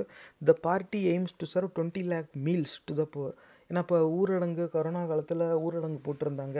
எல்லா நிறுவனங்களும் அடைக்கப்பட்டிருந்துச்சு. அப்போ உணவு இல்லாமல் தவிக்கிற ஒரு சூழ்நிலை வந்துச்சு. ஆக இந்த பரப்புரையோட அறிவிப்பும் அதோடைய நோக்கம்லாம் வந்து தீயதுன்னெலாம் சொல்ல முடியாது. ஆனால் அந்த பேரில் என்ன சொன்னாங்க? இவங்க கட்சியாளங்களுக்கே கூப்பிட்டு கொடுத்துக்கிட்டாங்க. அவ்வளவுதான். அதில் வந்து வேறு எந்த மாற்றமும் இல்லை. நீ வந்து கொரோனா காலத்தில் இலவச உணவு வழங்குற இதுக்கு மக்களை ஒன்று சேர்ப்போங்கிற தலைப்பை ஏன் நீ கொண்டு வரணும். அப்படின்னா ஒன்றிணைவோம் வா கிடையாது. உதவுவோம் வான்னு வேணால் நீ சொல்லியிருக்கலாம் ஒன்று அதாவது எது செஞ்சாலும் அதுக்கு வந்து இவங்க வந்து எல்லோரும் ஒன்று சேர்க்குறாங்களாம். ஒன்றிணைவோம் வேணால் வாங்க தமிழர்களேன்னு சொல்ல வேண்டியதானே ஏன் அவன் சொல்ல மாட்டேங்கிறான்? அந்த பேரை அவங்க பயன்படுத்த மாட்டாங்க. இவங்களுக்கு தமிழன் என்கிற அடையாளம் தேவை இல்லை. ஏன்னா இவங்களே நிறைய பேர் தமிழர்கள் இல்லை. அது ஆனால் வேறு கதை. ஆனால் இது வந்து ஏப்ரல் மாதத்தில் தான் நடந்திருக்கு. இந்த நிறுவனம் தான் வந்து இந்த கட்சிக்கு இதை செஞ்சுக்கிட்டு இருக்குது இந்த மாதிரி அதாவது வெளியூர்காரனுக்கு உதவுறதுக்கு வெளியூர்காரனே வந்திருக்கான். இதுதான் நேர்களே சுருக்கமாக சொல்லணும்னா திமுக இந்த ஐபேக் நிறுவனத்தை கூப்பிட்றத பூரா வெளியூர்காரன் இங்கே வந்து திராவிடங்கிற பேரில் உக்காந்துட்டாங்க. உக்காந்துட்டு இப்போ இவனுக்கு உதவுறதுக்கு இவனுக்கு வெளியூர்காரனே தேவை. இத்தனை ஆண்டு இந்த உன் மண்ணில் செயல்பட்டு உனக்கு நீ என்ன அறிவு சேகரித்த உனக்கு என்ன தகவல் இருக்குது இன்றைக்கு தேதியில் இந்த மாதிரி வெளியூர்காரனை கூப்பிட்டு குறி சொல்ல நான் குறி கேட்டாதான் நீ ஜெயிப்ப அப்படின்னாக்க நீ எந்த லட்சணத்தில் உன் கட்சியை நடத்திக்கிட்டு இருக்க? உன்னை நம்பி மக்கள் ஏன்ப்பா அவங்க வாழ்க்கையை ஒப்படைக்கணும்? அப்படியே ஒப்படைச்சா நீ எங்கே கொண்டு போய் விட வித்துட்டு போயிட்டனா? இந்த சந்தேகம் வருதா இல்லையா? இவங்களுடைய இணையதளத்தில் இந்த நிறுவனத்தில் தான் போட்டிருக்கு. Ondrinaivom Vaa. Addressing the issues of people and reaching out more than four crore citizens நான்கு கோடி குடிமக்களை போய் சேர்த்தான் அதில் addressing the issues of people day corona ஊரடங்கு காலத்தில் இலவசமாக உணவுப் பொருள் கொடுத்த. இதை சொல்ல வேண்டியதானே அதாவது என்ன செய்கிறோமோ அதை அப்படியே சொல்கிறதுல என்ன தயக்கம்? காரணம் என்னென்ன நேர்களே இவங்க அந்த மார்க்கெட்டிங்கிற மாயையில் விழுந்த கூட்டத்தில் இதுவும் ஒன்று இவங்க வந்து நம்ம எது செஞ்சாலும் நம்ம சொல்லும் போது அப்படி பெருசாக சொல்லணும். எல்லாம் அவங்களோட பிரச்சனைகளை பேசுகிறாங்க இந்த ஒன்றிணைவம் வாங்குறது எத்தனை பேர் பார்த்தீங்க? ஒரு சில நேரம் இந்த தொலைக்காட்சியில் சிறு விளம்பரங்கள் பார்த்துருப்பீங்க. சமூக வலைத்தளத்தில் இப்படி ஒன்று ரெண்டு பதிவு பார்த்துருப்பீங்க. எல்லோரும் வரிசையில் நின்று நிறைய பொருள் கொடுத்தாங்க. அப்படி பொருள் கொடுக்க அந்த நேரத்தில் வெளியில் போயிருக்கக்கூடாது கொரோனா பரவிக்கிட்டு இருந்த நேரம். அதே மீறி இவங்க உதவுனாங்கங்கிறதுலேருந்து மாறுபட்ட கருத்து இல்லை. அதை நம்ம சிறுமைப்படுத்திடவே கூடாது. குறைஞ்சபட்சம் அவங்க கட்சி ஆளுங்களாவது செஞ்சாங்களே. அது வரைக்கும் வந்து பாராட்ட வேண்டிய விஷயம்தான். ஆனால் அப்படி அந்த இதெல்லாம் மீறி சரியான பாதுகாப்பு முறையை பார்க்காம அந்த மாதிரி இறங்கி வேலை செஞ்ச ஒருத்தர் இறந்தே போயிட்டார் கொரோனானால. இந்த மாதிரி இன்னும் எத்தனை பேர் இறந்தாங்கங்கிறது தெரியாது. கடைசி ஆனால் அவ்வளவும் செஞ்சு கொரோனா காலத்தில் உதவுறோம் அப்படிங்கிறத சொல்லாமல் அது என்ன ஒன்று இணைவோம் வா? இப்போ ஒன்று இணைவோம்னாக்கா எல்லாரையும் ஒன்று சேர்க்கறது அப்போ அது சம்மந்தமாக நீங்கள் என்ன சொன்ன? எதுவும் சொல்லலை. அந்த பரப்புரையே முதல்ல சொல்கிறதுக்கான நோக்கமே கிடையாது செய்கிறதுக்கான ஒரு பரப்புரை அது. அதில் வந்து அவங்க இறங்கி வந்து இப்போ இல்லாதவங்களுக்கு நாங்கள் உதவுறோம். எல்லா கடையும் சாத்திட்டாங்க. அவங்களுக்கு தொழில் கிடையாது சம்பளம் கிடையாது உணவு இல்லாமல் கஷ்டப்படுறாங்க. அவங்களுக்கு நாங்கள் உணவுப் பொருட்கள் கொடுக்குறோம். நல்ல விஷயம் தானே. கொரோனா காலத்தில் கட்சி உதவுதுன்னு சொல்லி செய்ய வேண்டியது தானே. அதுக்கு என்ன? ஒன்று இணைவோம் வா. அப்போ எல்லாரும் சிதறி கிடக்குறாங்களாம் இவங்க அப்படியே ஒன்று சேர்க்குறாங்களாம் அந்த மாதிரி ஒரு மாயையை உருவாக்குறாங்களாம் ஏண்டா உங்கள் மார்க்கெட்டிங் குரல் வித்தைக்கு ஏமாறுற அளவுக்காடா தமிழர்கள் நாங்கள் தரம் தாழ்ந்து போயிட்டோம். இன்னுமாடா எங்களை அவ்வளோ பெரிய இழிச்ச வேணாம் நீ நினச்சிக்கிட்டு இருக்க? நீ நினச்சது கூட இல்லைடா. ஆனால் நிஜமாவே நாங்கள் இழிச்சவாயன்னு சொல்லி ஒரு தனியார் நிறுவனத்துக்கிட்ட அந்த பொறுப்பை கொடுத்து எங்கள் மேலே இப்படி ஒரு பரப்புரையை தள்ளி விட்ட பாரு. இதுக்கு மேலே உன்னை நம்பி வாக்களிச்சா தமிழர்களுக்கு சொரணை இருக்குன்னு சொன்னால் அது ஏற்புடையதாகவே இருக்காது. இது என் தனிப்பட்ட கருத்து. நேர்களை தயவு செஞ்சு நான் சொல்கிறேங்கிறதுக்காக இது நீங்கள் ஏற்றுக்கக்கூடாது இதை நீங்கள் நம்பவும் கூடாது. தயவு செஞ்சு நீங்கள் விசாரிச்சு பாருங்கள் உங்கள் முன்னாடி இதை நான் எடுத்துக்கோ உண்மையாக தான் கொண்டாந்து காட்டுறேன். என் கருத்துக்களை தான் நான் பதிவு செய்கிறேன் அது வேறு விஷயம். ஆனால் நீங்கள் சிந்திச்சு பார்க்கணும். இல்லாதவனுக்கு உணவு கொடுத்துட்டு என்ன ஒன்றிணைவோம் வா? ஊட்டுவோம் வான்னு சொல்லு. இந்த மாதிரி உதவுவோம் வான்னு சொல்லு. அது என்ன ஒன்று இணைவோம் அப்படி என்ன நீ ஒன்று இணையறதுக்கு நீ செஞ்ச? எத்தனையோ க அசிங்கமான செயலை மதவெறி கூட்டம் செய்து ஏதாவது ஒரு இடத்துல மதவெறி கூட்டம் எங்கேயாவது விமர்சிச்சிருப்பியா? அதெல்லாம் நீ செய்ய மாட்டான். இவன் ஒருத்தர் பதவி விலக வேண்டும். இங்கே உள்ளூரில் அதுவே டம்மி. அந்த டம்மிக்கு இவனுங்க அடிக்கிறது ஒரு கும்மி. இந்த கும்மிக்கு இவன் வந்து ஒரு கான்ட்ராக்ட் கொடுத்துருக்கான். இந்த கான்ட்ராக்ட் கொடுத்த கட்சிக்கு நம்ம வாக்கு கொடுக்கணுமா? இது எப்படி அறுவடைமை ஆகும்? இது வந்து சிந்திச்சு பார்க்க வேண்டிய விஷயம் நேர்களே. இது வந்து இந்த நிறுவனத்தில் இதுக்கு முன்னாடி பணி செஞ்ச ஊழியர்கிட்ட பேசணும்னு சொன்னோம் இல்லை அவங்ககிட்ட பேசினப்ப நிறைய உண்மைகள் வந்து வெளியே வந்துச்சு. ஒன்று வந்து என்னன்னா எல்லா தொழிலாளிகளுக்கும் நிஜமாகவே நிறுவனத்தில் என்ன நடக்குதுங்கிற தெளிவு இல்லாமையே இவங்க நடத்துகிறாங்க பல்வேறு குழுக்களாக பிரிக்கப்படுறாங்க. பிரிக்கப்பட்டு ஒரு ஒரு குழுவுக்கும் ஒரு ஒரு குறிப்பிட்ட பணியை கொடுக்குறாங்க. அவங்களுக்கு என்ன பணி கொடுக்கப்பட்டிருக்கோ அது பற்றி மட்டும்தான் அவங்களுக்கு தெரியும். மற்றவங்கள பற்றி தெரியாத நிலையில் தான் வச்சுருக்காங்க. சென்னையிலேயே இந்த நிறுவனம் அலுவலகம் வச்சுருந்தாலும் அவருடைய ச கருத்து எப்படி இருக்குனாக்கா சுமார் நூறு நூறுலேருந்து நூற்றி ஐம்பது பேர் சராசரியாக நூறு பேராவது இருப்பாங்க. இங்கே தமிழ்நாட்டிலேருந்து பணிக்கு எடுத்தவங்க. அப்போ நூறு பேர் கொண்ட குழுவை வச்சு இங்கே இவங்க பரப்புரை நடத்திக்கிட்டு இருக்காங்க. இதில் என்னெல்லாம் இவங்க செயல்பாடு செய்வாங்க அப்படிங்கிறத கேட்டோம். ஐயா இந்த மாதிரி இந்த நிறுவனம் வந்திருக்கே. இந்த பரப்புரையில் சோ சமூக வலைத்தளத்தை போடுறதெல்லாம் இப்போ பார்த்துட்டோம் அதெல்லாம் செய்கிறது சரி தான் அது நகைச்சுவைக்கு தான் அந்த கும்மியை பயன்படுத்த முடியும். ஆனால் நிஜமாவே என்ன நீங்கள் செய்கிறீங்க அப்படின்னு கேட்டால் கட்சியுடைய அந்த பொருளாதாரம் சார்ந்த பணம் சார்ந்த எந்த செயல்பாட்டிலையும் தலையிடுறது கிடையாது. இவங்களுக்கு தலையிடுறதுக்கு அனுமதியும் கிடையாது. ஆனால் இவங்க முக்கியமாக என்ன செய்வாங்கன்னா ஒரு கூட்டம் எப்படி போடுறது ஒரு பரப்புரை எப்படி நடத்துறது அப்படின்னு திட்டம் வகுத்து கொடுத்து இப்போ ஒரு குறிப்பிட்ட தலைமையை சேர்ந்த இந்த ரெண்டு பேர் வந்து இந்தந்த ஊரில் போய் இந்தந்த கூட்டத்தில் இப்படி இப்படி பேசிட்டு வரணும் அப்படிங்கிற ஒரு முடிவை இவங்க எடுத்து அந்த திட்டத்தை மொத்தமாக போட்டு கட்சிக்கிட்ட கொடுப்பாங்களாம். இப்போ இவர் வந்து இத்தனாந்தேதி இத்தனாம் தேதி இந்த மாவட்டத்தில் போய் பேசணும். அங்கேருந்து அடுத்த நாள் இந்த மாவட்டத்தில் போய் பேசணும். இப்படின்னு ஒரு திட்டம் போட்டுட்டாங்கன்னா இந்த திட்டத்தை எப்படி செயல்படுத்துறது? இவர் எந்த தேதி முதல் மாவட்டத்துக்கு போகிறாரோ அந்த மாவட்டத்தில் யாரெல்லாம் இந்த கட்சி ஆளுங்க இருப்பாங்களோ அவங்க என்னெல்லாம் செய்யணுங்கிற வரையறை முதற்கொண்டு இந்த தனியார் நிறுவனமே முடிவு செய்யுமா? அப்போ இவங்க வராங்க. இந்த கூட்டத்துக்கு ஒரு மேடை போடணும் மைக் செட்டு போடணும் இது வரைக்கும். இவங்க கொடி கட்டணும் கம்பம் கட்டணும் விளம்பர பதாகை வைக்கணும். இதெல்லாம் செய்யணும். அப்போ இத்தனை பேர் கட்சி ஊழியர்கள் அங்கே இருப்பாங்க கட்சி உறுப்பினர்கள் இருப்பாங்க. அவங்கள இத்தனை பேருக்கு உணவுக்கு ஏற்பாடு செய்யணும். அப்போ அந்த உணவுக்கு ஏற்பாடு செய்யணும்னாக்கா பக்கத்துலேயே இவங்கவங்க இருக்காங்க. இந்தந்த இடத்துல நீங்கள் உணவு தயார் செய்ய ஆரம்பிச்சீங்கனாக்கா இத்தனை பேருக்கு நீங்கள் உணவு தயார் செய்யலாம். அப்போ இவங்கெல்லாம் வராங்கன்னா இவங்க தங்குறதுக்கு வசதி அங்கே செஞ்சாகணும். அப்படி இது இந்த மாவட்டத்தில். அப்புறம் அடுத்த தேதியில் இன்னொரு மாவட்டத்தில் இதே தலைவர் பேசுகிறாருனாக்கா அதுக்கு முதல் நாள் என்னெல்லாம் ஏற்பாடு செய்யணும் அந்த கூட்டம் நடக்கிற அன்னைக்கு என்ன ஏற்பாடு செய்யணும் அப்படிங்கிற வரையறையும் இவங்க போட்டு அந்தந்த மாவட்ட கட்சி தலைமைக்கிட்ட இந்த தகவல் வந்து போயிடுமா? போன பிறகு இந்த நிறுவனத்திலேருந்தே ஆள் அனுப்பி அந்தந்த மாவட்டத்துக்கே அனுப்பிடுவாங்களாம் அனுப்பி அந்த மாவட்டத்தில் இருக்கிற அந்த கட்சி உறுப்பினர்கள் கூட நின்று அந்த வேலை சரியாக நடக்குதா அப்படிங்கிறத இவங்க மேற்பார்வை பார்த்து இவங்க தகவல் சொல்லணும். இந்த மாதிரி நம்ம போட்டு கொடுத்தோம். இவங்க வந்து இப்படிலாம் செஞ்சுருக்காங்க. நம்ம வந்து நூறு சேர் போட்டு நாலு மைக் வைக்க சொன்னோம். ரெண்டு மைக் வச்சு ஐம்பது சேர் போட்டு வச்சுருக்காங்க. நூறு பேருக்கு சாப்பாடு தயார் பண்ண சொல்லிட்டோம். ஆனால் இவங்க ஐம்பது பேருக்கு தான் தயார் பண்ணியிருக்காங்க. இப்படிலாம் வந்து அந்த தகவல் சேகரித்து நேரடியாக கட்சி உறுப்பினர்கள்ட்ட யார் அந்த மாவட்ட பொறுப்பில் இருக்காங்களோ அவங்கக்கிட்ட பேசி இந்த தகவலை சேகரித்து சொல்கிறது தான் இவங்களுடைய வேலையாம். அதில் அதிக நேரம் இந்த தனியார் நிறுவனத்தை சார்ந்து யாரெல்லாம் போய் வேலை செய்வாங்களோ நம்ம யார்கிட்ட பேசணுமோ அவங்க உட்பட யாரெல்லாம் போய் வேலை செய்வாங்களோ அவங்கள வந்து இந்த மாவட்ட அளவில் இருக்கிற கட்சி உறுப்பினர்கள் வந்து கடுமையாக விமர்சிச்சிருக்காங்க. நிறையா சமூகத்தில் நிறையா திட்டுவாங்களாம். வந்து நீ பாட்டுக்கு சொல்லிட்ட? ஆயிரம் பேருக்கு இதை கொடுன்னு? இதில் ஐநூறு பேருக்கு தான் கொடுக்க முடிஞ்சுது. இதுக்கே நான் எத்தனை பேர்கிட்ட போய் பிச்சை எடுத்தேன் தெரியுமா? இதுக்கு பணம் திரட்டுறதுக்குள்ளே நான் பட்ட பாடு எனக்கு தான் தெரியும் அப்படின்னா நேர்களே இதில் இருந்தால் தான் நமக்கு ஒரு உண்மை புரிஞ்சுது. இந்த திராவிட கட்சியில் இவங்க தலைமையில் என்ன முடிவு செய்கிறாங்களோ அதாவது ஒரு எடுத்துக்காட்டுக்கு எல்லா மாவட்டங்களிலும் நம்ம கட்சி சார்பாக ஆயிரம் மாணவர்களுக்கு இலவச நோட்டு புத்தகங்கள் கொடுக்கப்படும் அப்படின்னு அறிவிச்சிட்டாங்கன்னா அந்தந்த மாவட்டத்தில் இருக்கிற இந்த கட்சி பொறுப்பாளர்கள் அவங்க கை காசு போட்டு தான் இதை கொடுக்கணும். கொடுக்கும்போது கட்சி கொடுத்ததா வெளியில் சொல்லப்படும். கட்சி தலைமை முடிவு மட்டும்தான் செய்யும். அந்த முடிவை அந்தந்த மாவட்டத்தில் அவன் அவன் கை காசு போட்டு தான் செலவு செய்யணும். அப்போ எதிர்பார்ப்பு எப்படி இருக்குதுன்னா நான் உன்கிட்ட வேலை கொடுப்பேன்.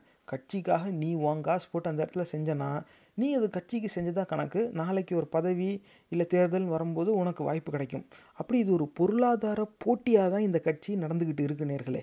இதுதான் இதுலேருந்து நம்மளால் உணர முடியுது. ஏன்னா இந்த ஊழியர் வந்து நம்ம யார்கிட்ட பேசினா அவர் என்ன சொன்னார்னா இந்த மாதிரி நாங்கள் அங்கே போய் சொல்லும்போது எங்களை திட்டுவாங்க. அதிக நேரம் உன் வயசு என்னப்பா? என் அனுபவத்தோட உன் வயசு கம்மி. நீ வந்து நான் என்ன சொல்லுன்னு சொல்கிறியா நீங்கள் பாட்டுக்கு ஆயிரம் பேர் கொடுன்னு சொல்லிடுவேங்க இதில் ஐநூறு பேர் கூட கூட காசு இல்லை. நாங்கள் எவ்வளோ கஷ்டப்பட்டோம் தெரியுமான்னா அப்போ தான் அதுலேருந்து தான் நம்ம இதை புரிஞ்சுக்கிற மாதிரி இருக்குது கட்சி தலைமை வந்து ஒரு முடிவு செஞ்சிடும் முடிவு செஞ்சுட்டு அந்தந்த மாவட்டத்தில் என்னென்ன செய்யணும்னு ஆணை மட்டும் பிற பிறப்பிக்கும். அந்த ஆணைக்கு என்ன செலவாகுமோ அதெல்லாம் வந்து கொடுக்காது.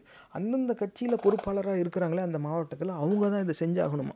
இதில் எந்தெந்த தொகுதியில் என்னென்ன மாதிரியான பொருளாதார வாய்ப்புகள் இருக்குமோ அதுக்கு ஏற்றாப்புல செலவு செய்யணும்னு எதிர்பார்ப்பாங்களாம்.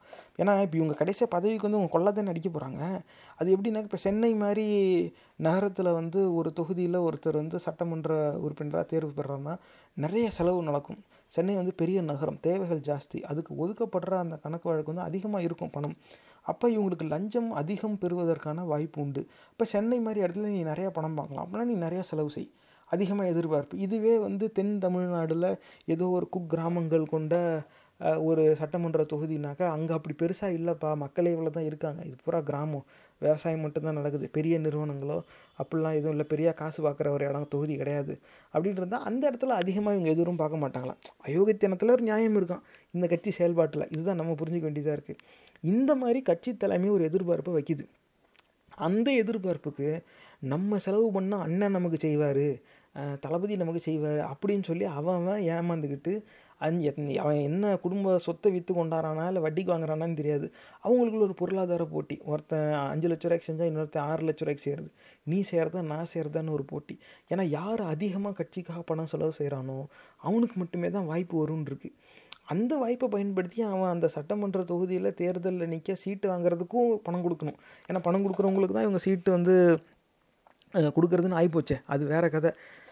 ஏன்னா பெரிய பெரிய த தலைவர்கள்லாம் வந்து இந்த கட்சியை விட்டு இதனாலேயே வந்து வெறுத்து போய் பயந்து ஓடுனவங்க இருக்காங்க. ஏன்னா பணம் கொடுக்காதவங்களுக்கு வந்து வாய்ப்பு தரலை. ஏன் எனக்கு தரலை அப்படின்னு கேட்டால் பணம் கொடுத்தவன் வெளியில் நிற்கிறான் அவனை என்ன செய்யறது அப்படின்னு கேட்டு நிராகரிச்சிருக்காங்க. மீறி கேள்வி கேட்டவங்க ஒரு சிலர்லாம் கொல்லப்பட்டிருக்காங்க. ஏன்னா இப்போ நீங்கள் வந்து சாட்டை துரைமுருகனுடைய அந்த யூடியூப் சேனலில் கூட வேணால் கேட்டு பாருங்கள் சாட்டை அப்படிங்கிற சேனலில். தா கிருட்டினன் கொலை வழக்கு அப்படின்னு சொல்லி பேசியிருப்பார். இந்த உட்கட்சி பூசல்னால் இவங்க கட்சியிலே தலைமை பதவியில் இருந்தவங்கள கொண்டு இருக்காங்க அப்படிங்கிற அந்த வழக்கு வந்து ஒரு விழாவரியாக விளக்கியிருப்பார். அப்போ அதுலேருந்து என்ன புரிஞ்சுக்க முடியுதுன்னா தமிழ் குடிமகன் இன்னொருத்தர் இருந்தார். அவரும் வந்து திமுக ஆட்சியில் அமைச்சராகவே பணி செஞ்சவர். பிற்காலத்தில் அதிமுகவில் போய் சேர்ந்தார். அப்போ காரணம் என்னென்னா அவருக்கு சா அந்த சட்டமன்ற தேர்தலில் அடுத்த சட்டமன்ற தேர்தலில் சீட்டு வழங்கலை. அவர் போய் கேட்டதுக்கு நீ கட்சிக்கு என்ன கொண்டாந்த அப்படின்னு கேட்டிருக்காங்க. அவர் வந்து எப்பா நான் வாங்கினா தானே உனக்கு தருவேன். இந்த மாதிரி ஏதோ சொல்லியிருக்காரு. ஓ அங்கே சுற்றி இங்கே சுற்றி இதெல்லாம் வந்து நம்ம காதுக்கு வந்த செய்தி தான். அதனால் தயவு செஞ்சு நீங்கள் உறுதி செஞ்சுக்கோங்க. இந் இதில் வந்து க- அவருக்கு சீட்டு கிடைக்கல அப்படின்னதும் அவர் அதை கடுமையாக விமர்சிச்சிருக்காரு. ஏன் எனக்கு தெரியல. ஏன்னா அந்த உயர்ந்த பதவியில் தலைமை பொறுப்பில் இருக்கிற அனுபவம் வாய்ந்த திமுக தலைவர்களில் அவரும் ஒருத்தர். ஆனால் அப்போ கடைசியாக போய் கேட்டப்போ நீ கட்சிக்கு என்ன செஞ்சேன்னு இருக்காங்க? நான் வாங்கினாதான் ஏன் உனக்கு தருவேன்? அப்படின்னு சொன்னதுக்கு. அப்போ கொடுத்தவன்லாம் வெளியில் நிற்கிறானே அவனை என்ன செய்யறது? அப்படின்னு சொல்லி நிராகரிச்சிருக்காங்க. பணம் கொடுப்பவர்களுக்கு மட்டுமே வாய்ப்பு என்கிற ஒரு பொருளாதார தரவரிசை பட்டியல் போட்டு அந்த அடிப்படையில் செயல்படும் ஒரு கட்சிக்கு இதுக்கு மேலே தமிழர்கள் அவங்களுடைய வாக்கை கொடுக்கணுமா? எத்தனை நாளைக்கு இப்படி நம்ம ஏமாறுறது? இது சிந்திச்சு பார்க்க வேண்டிய ஒரு விஷயம். ஆனால் இப்போ நம்ம இந்த பதிவில் பேச வர்றது எப்படின்னா இந்த தனியார் நிறுவனத்துடைய செயல்பாடில் அந்த கட்சியோட செயல்பாடு எப்படி புரிஞ்சுக்கலாம் அப்படிங்கிறது தான் நம்ம கேள்வி. அப்போ இவங்க போய் மாவட்ட அளவில் வேலை பார்க்கும்போது இந்த மாதிரி திட்டுறாங்க இவங்களையே. நீங்கள் பாட்டு ஏன்டா எங்கேயோ உட்காந்து ஏன்டா இப்படி உயிர் எடுத்துக்கிட்டு இருக்கீங்க? அப்படின்னு.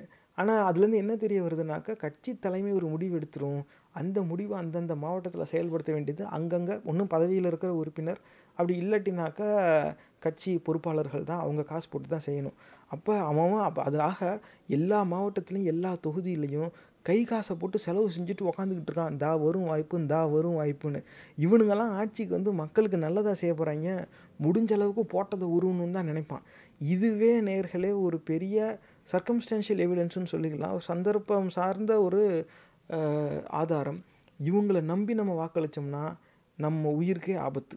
இது என்னுடைய கருத்து. தயவு செஞ்சு நீங்கள் சிந்திச்சு பாருங்கள் மேலும் அந்த முன்னாள் ஊழியர்கிட்ட வந்து நம்ம பேசும்போது இந்த மாதிரி தகவல். அப்போ வந்து கேட்டோம் இந்த மாதிரி ஓ இந்த சமூக வலைத்தளத்தில் வந்து ஃபேக் ஐடிங்கிறாங்களே இந்த மாதிரிலாம் வந்து ஏன்னா அந்த மாதிரி பாட்டெல்லாம் வச்சு ஓட்டுற பழக்கம்லாம் இருக்குது அந்த ட்விட்டர்லாம் வந்து ட்விட்டர் பதிவுக்குன்னு தனியாக அது முப்பது டாலர் தான். நீங்கள் அதை விசாரிச்சு பாருங்கள் அப்படி ஒரு மென்பொருள் ஒன்று விற்கிது இணையதளத்திலே. அது வந்து பெரிய ரகசியம்லாம் கிடையாது. முப்பது டாலர் தான். அது போட்டு வாங்கிட்டிங்கன்னா நீங்கள் வந்து ஒரு ஃபோல்டரில் ஒரு நூறு படம் வச்சிடலாம் இன்னொரு ஃபோல்டரில் ஒரு நூறு விதமான பேர் பட்டியல்லாம் வச்சிடலாம் நீங்கள் வச்சுட்டிங்கன்னா அதுவே ஒரு ஒரு படமும் எடுத்து ஒரு ஒரு பெயரையும் சேர்த்து ட்விட்டர் அடையாளத்தை உருவாக்கி அந்த அடையாளத்துலேருந்து பல்வேறு பதிவுகளையும் போட்டுரும். அப்போ நீங்கள் உக்காந்த இடத்துல கம்ப்யூட்டரில் போட்டு விட்டுவிட்டிங்கன்னா அது பாட்டுக்கு ஒரு மூவாயிரம் பதிவு இப்படி தான் வந்து பல ஹேஷ்டேக்குகள் ட்ரெண்ட் ஆகிக்கிட்டு இருக்குது இன்றைக்கு தேதியில். இந்த மாதிரி நீங்கள் எதாவது பரப்புரை செய்கிறீங்களா பண்ணால் இவருக்கு முழுசாக தெரியல. ஆனால் இவர் வந்து ஒரு உண்மையை சொல்லிட்டார்.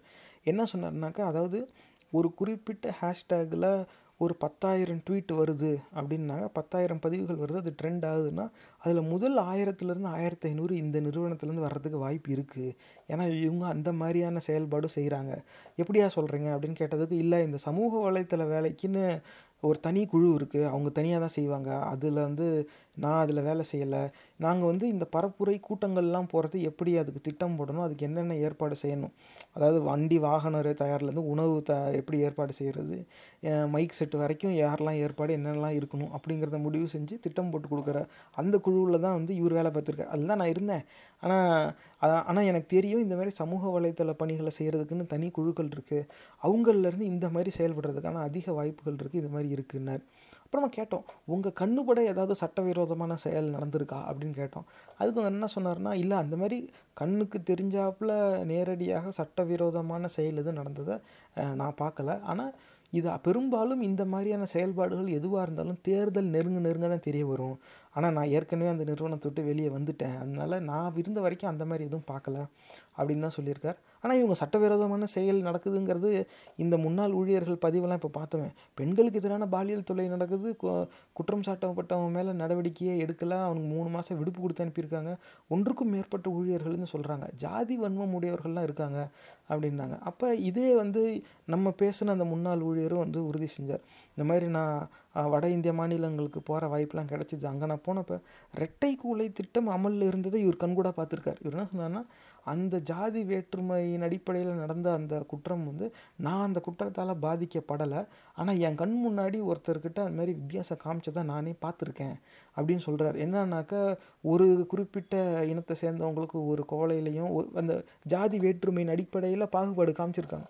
அது அவர் சொல்கிறார் ஆனால் இந்த மாதிரி ஜாதி அடிப்படையில் இருக்கிறதெல்லாம் அவங்க செய்வாங்கண்ணா. இந்த மாதிரி தான் இருக்கும். வேறு என்ன இருக்குது அப்படின்னு கேட்டால் இவர் வந்து தமிழ்நாட்டிலேருந்து இங்கே தென்னிந்தியாவிலேருந்து ஒரு போனவரில் இவர் வந்து அவங்களோட ஒப்பிடும்போது நிறத்தில் மாநிறமாக இருப்பார். அவங்களாம் வெளுத்த தோல் உடையவங்க.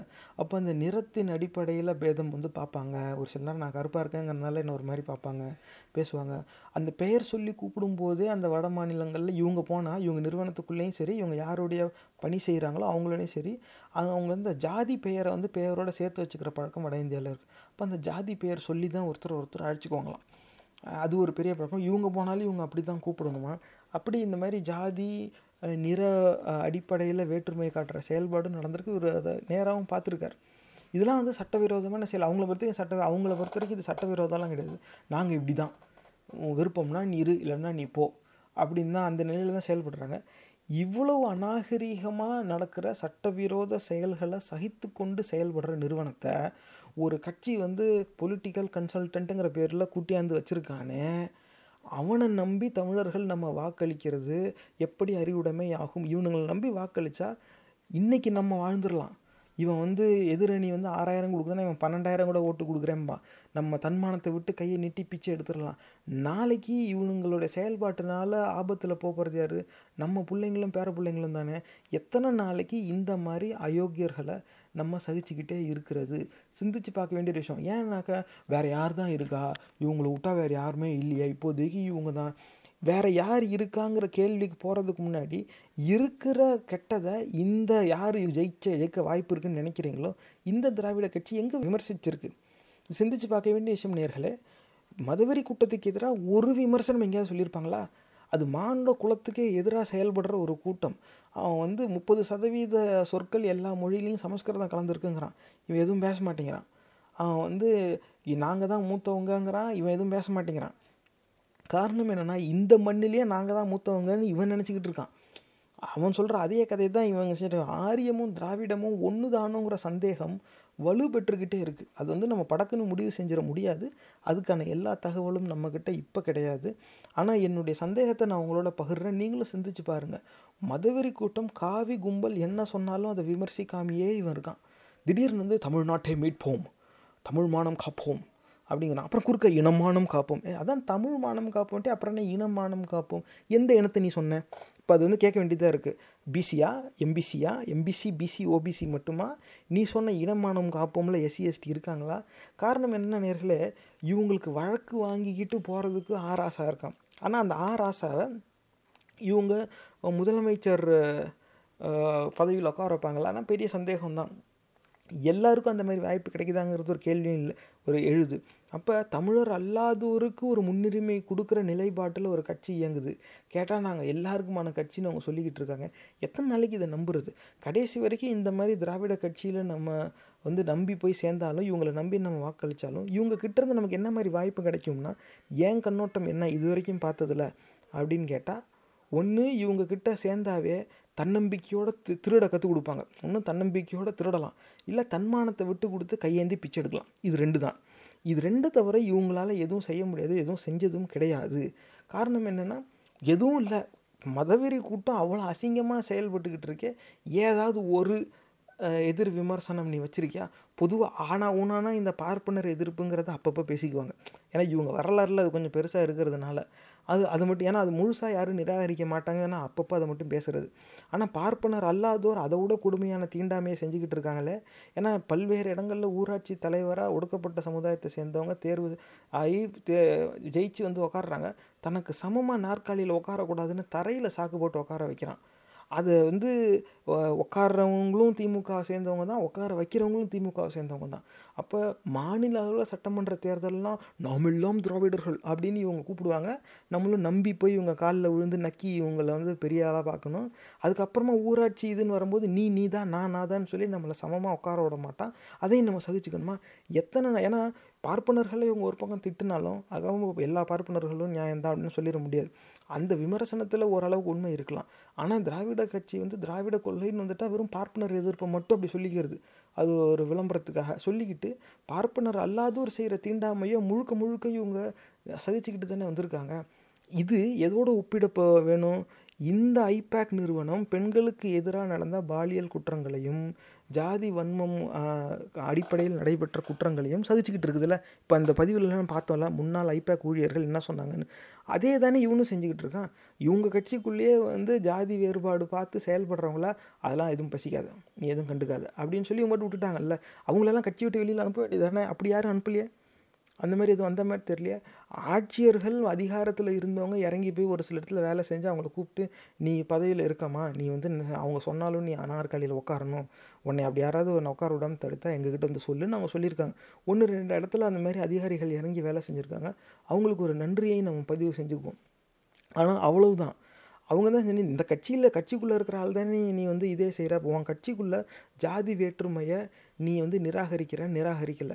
ஜாதி வேற்றுமையை ஆதரிக்கிறாங்க. அந்த ஏன்னா அப்போ தான் அந்த ஜாதியோட வாக்கெலாம் வரும். அதுக்காகவே இவங்க வந்து எதுவுமே செய்ய மாட்டாங்க. இவன் பதவியில் இருக்கணுங்கிற ஆசைக்காக இவன் ஏற்றுக்கிற ஜாதி வேற்றுமையை வந்து நம்ம கண்டுக்காமல் அப்படியே விட்டுக்கிட்டு இருந்தால் கடைசியில் நம்ம எல்லாருமே சேர்ந்து தான் அழிவோம். அப்படி தான் அவங்க போயிட்டாங்க. ரெண்டாயிரத்தி ஒம்போதில் எப்போ இந்த கட்சி தமிழர்களுக்கு எதிராக செயல்பட்டுச்சோ அன்னைக்கு இறங்குனது. அதுக்கப்புறம் இன்னும் ஆட்சியை பார்க்கவே இல்லை.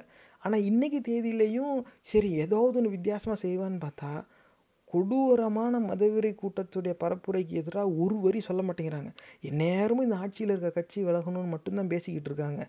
கடைசியில் தனியார் நிறுவனத்தை கூப்பிட்டு இப்படி குறி சொல்ல கூப்பிட்ருக்காங்க அந்த தனியார் நிறுவனம் என்னன்னு எடுத்து பார்த்தா ரொம்ப கேவலமான நிறுவனமாக இருக்குது இப்படி ஒரு அயோக்கிய கூட்டத்தை கூட்டாளியாக வச்சுருக்கானே இந்த கூட்டத்தை நம்பி வாக்களிக்கிறது நம்ம தமிழர்களுக்கு ஆபத்தா இல்லையா? சிந்திச்சு பாருங்க. இந்த பதிவு உங்களுக்கு பிடிச்சிருந்தா தயவு செஞ்சு சமூக வலைத்தளங்கள்ல இதை பகிர்ந்துக்கோங்க.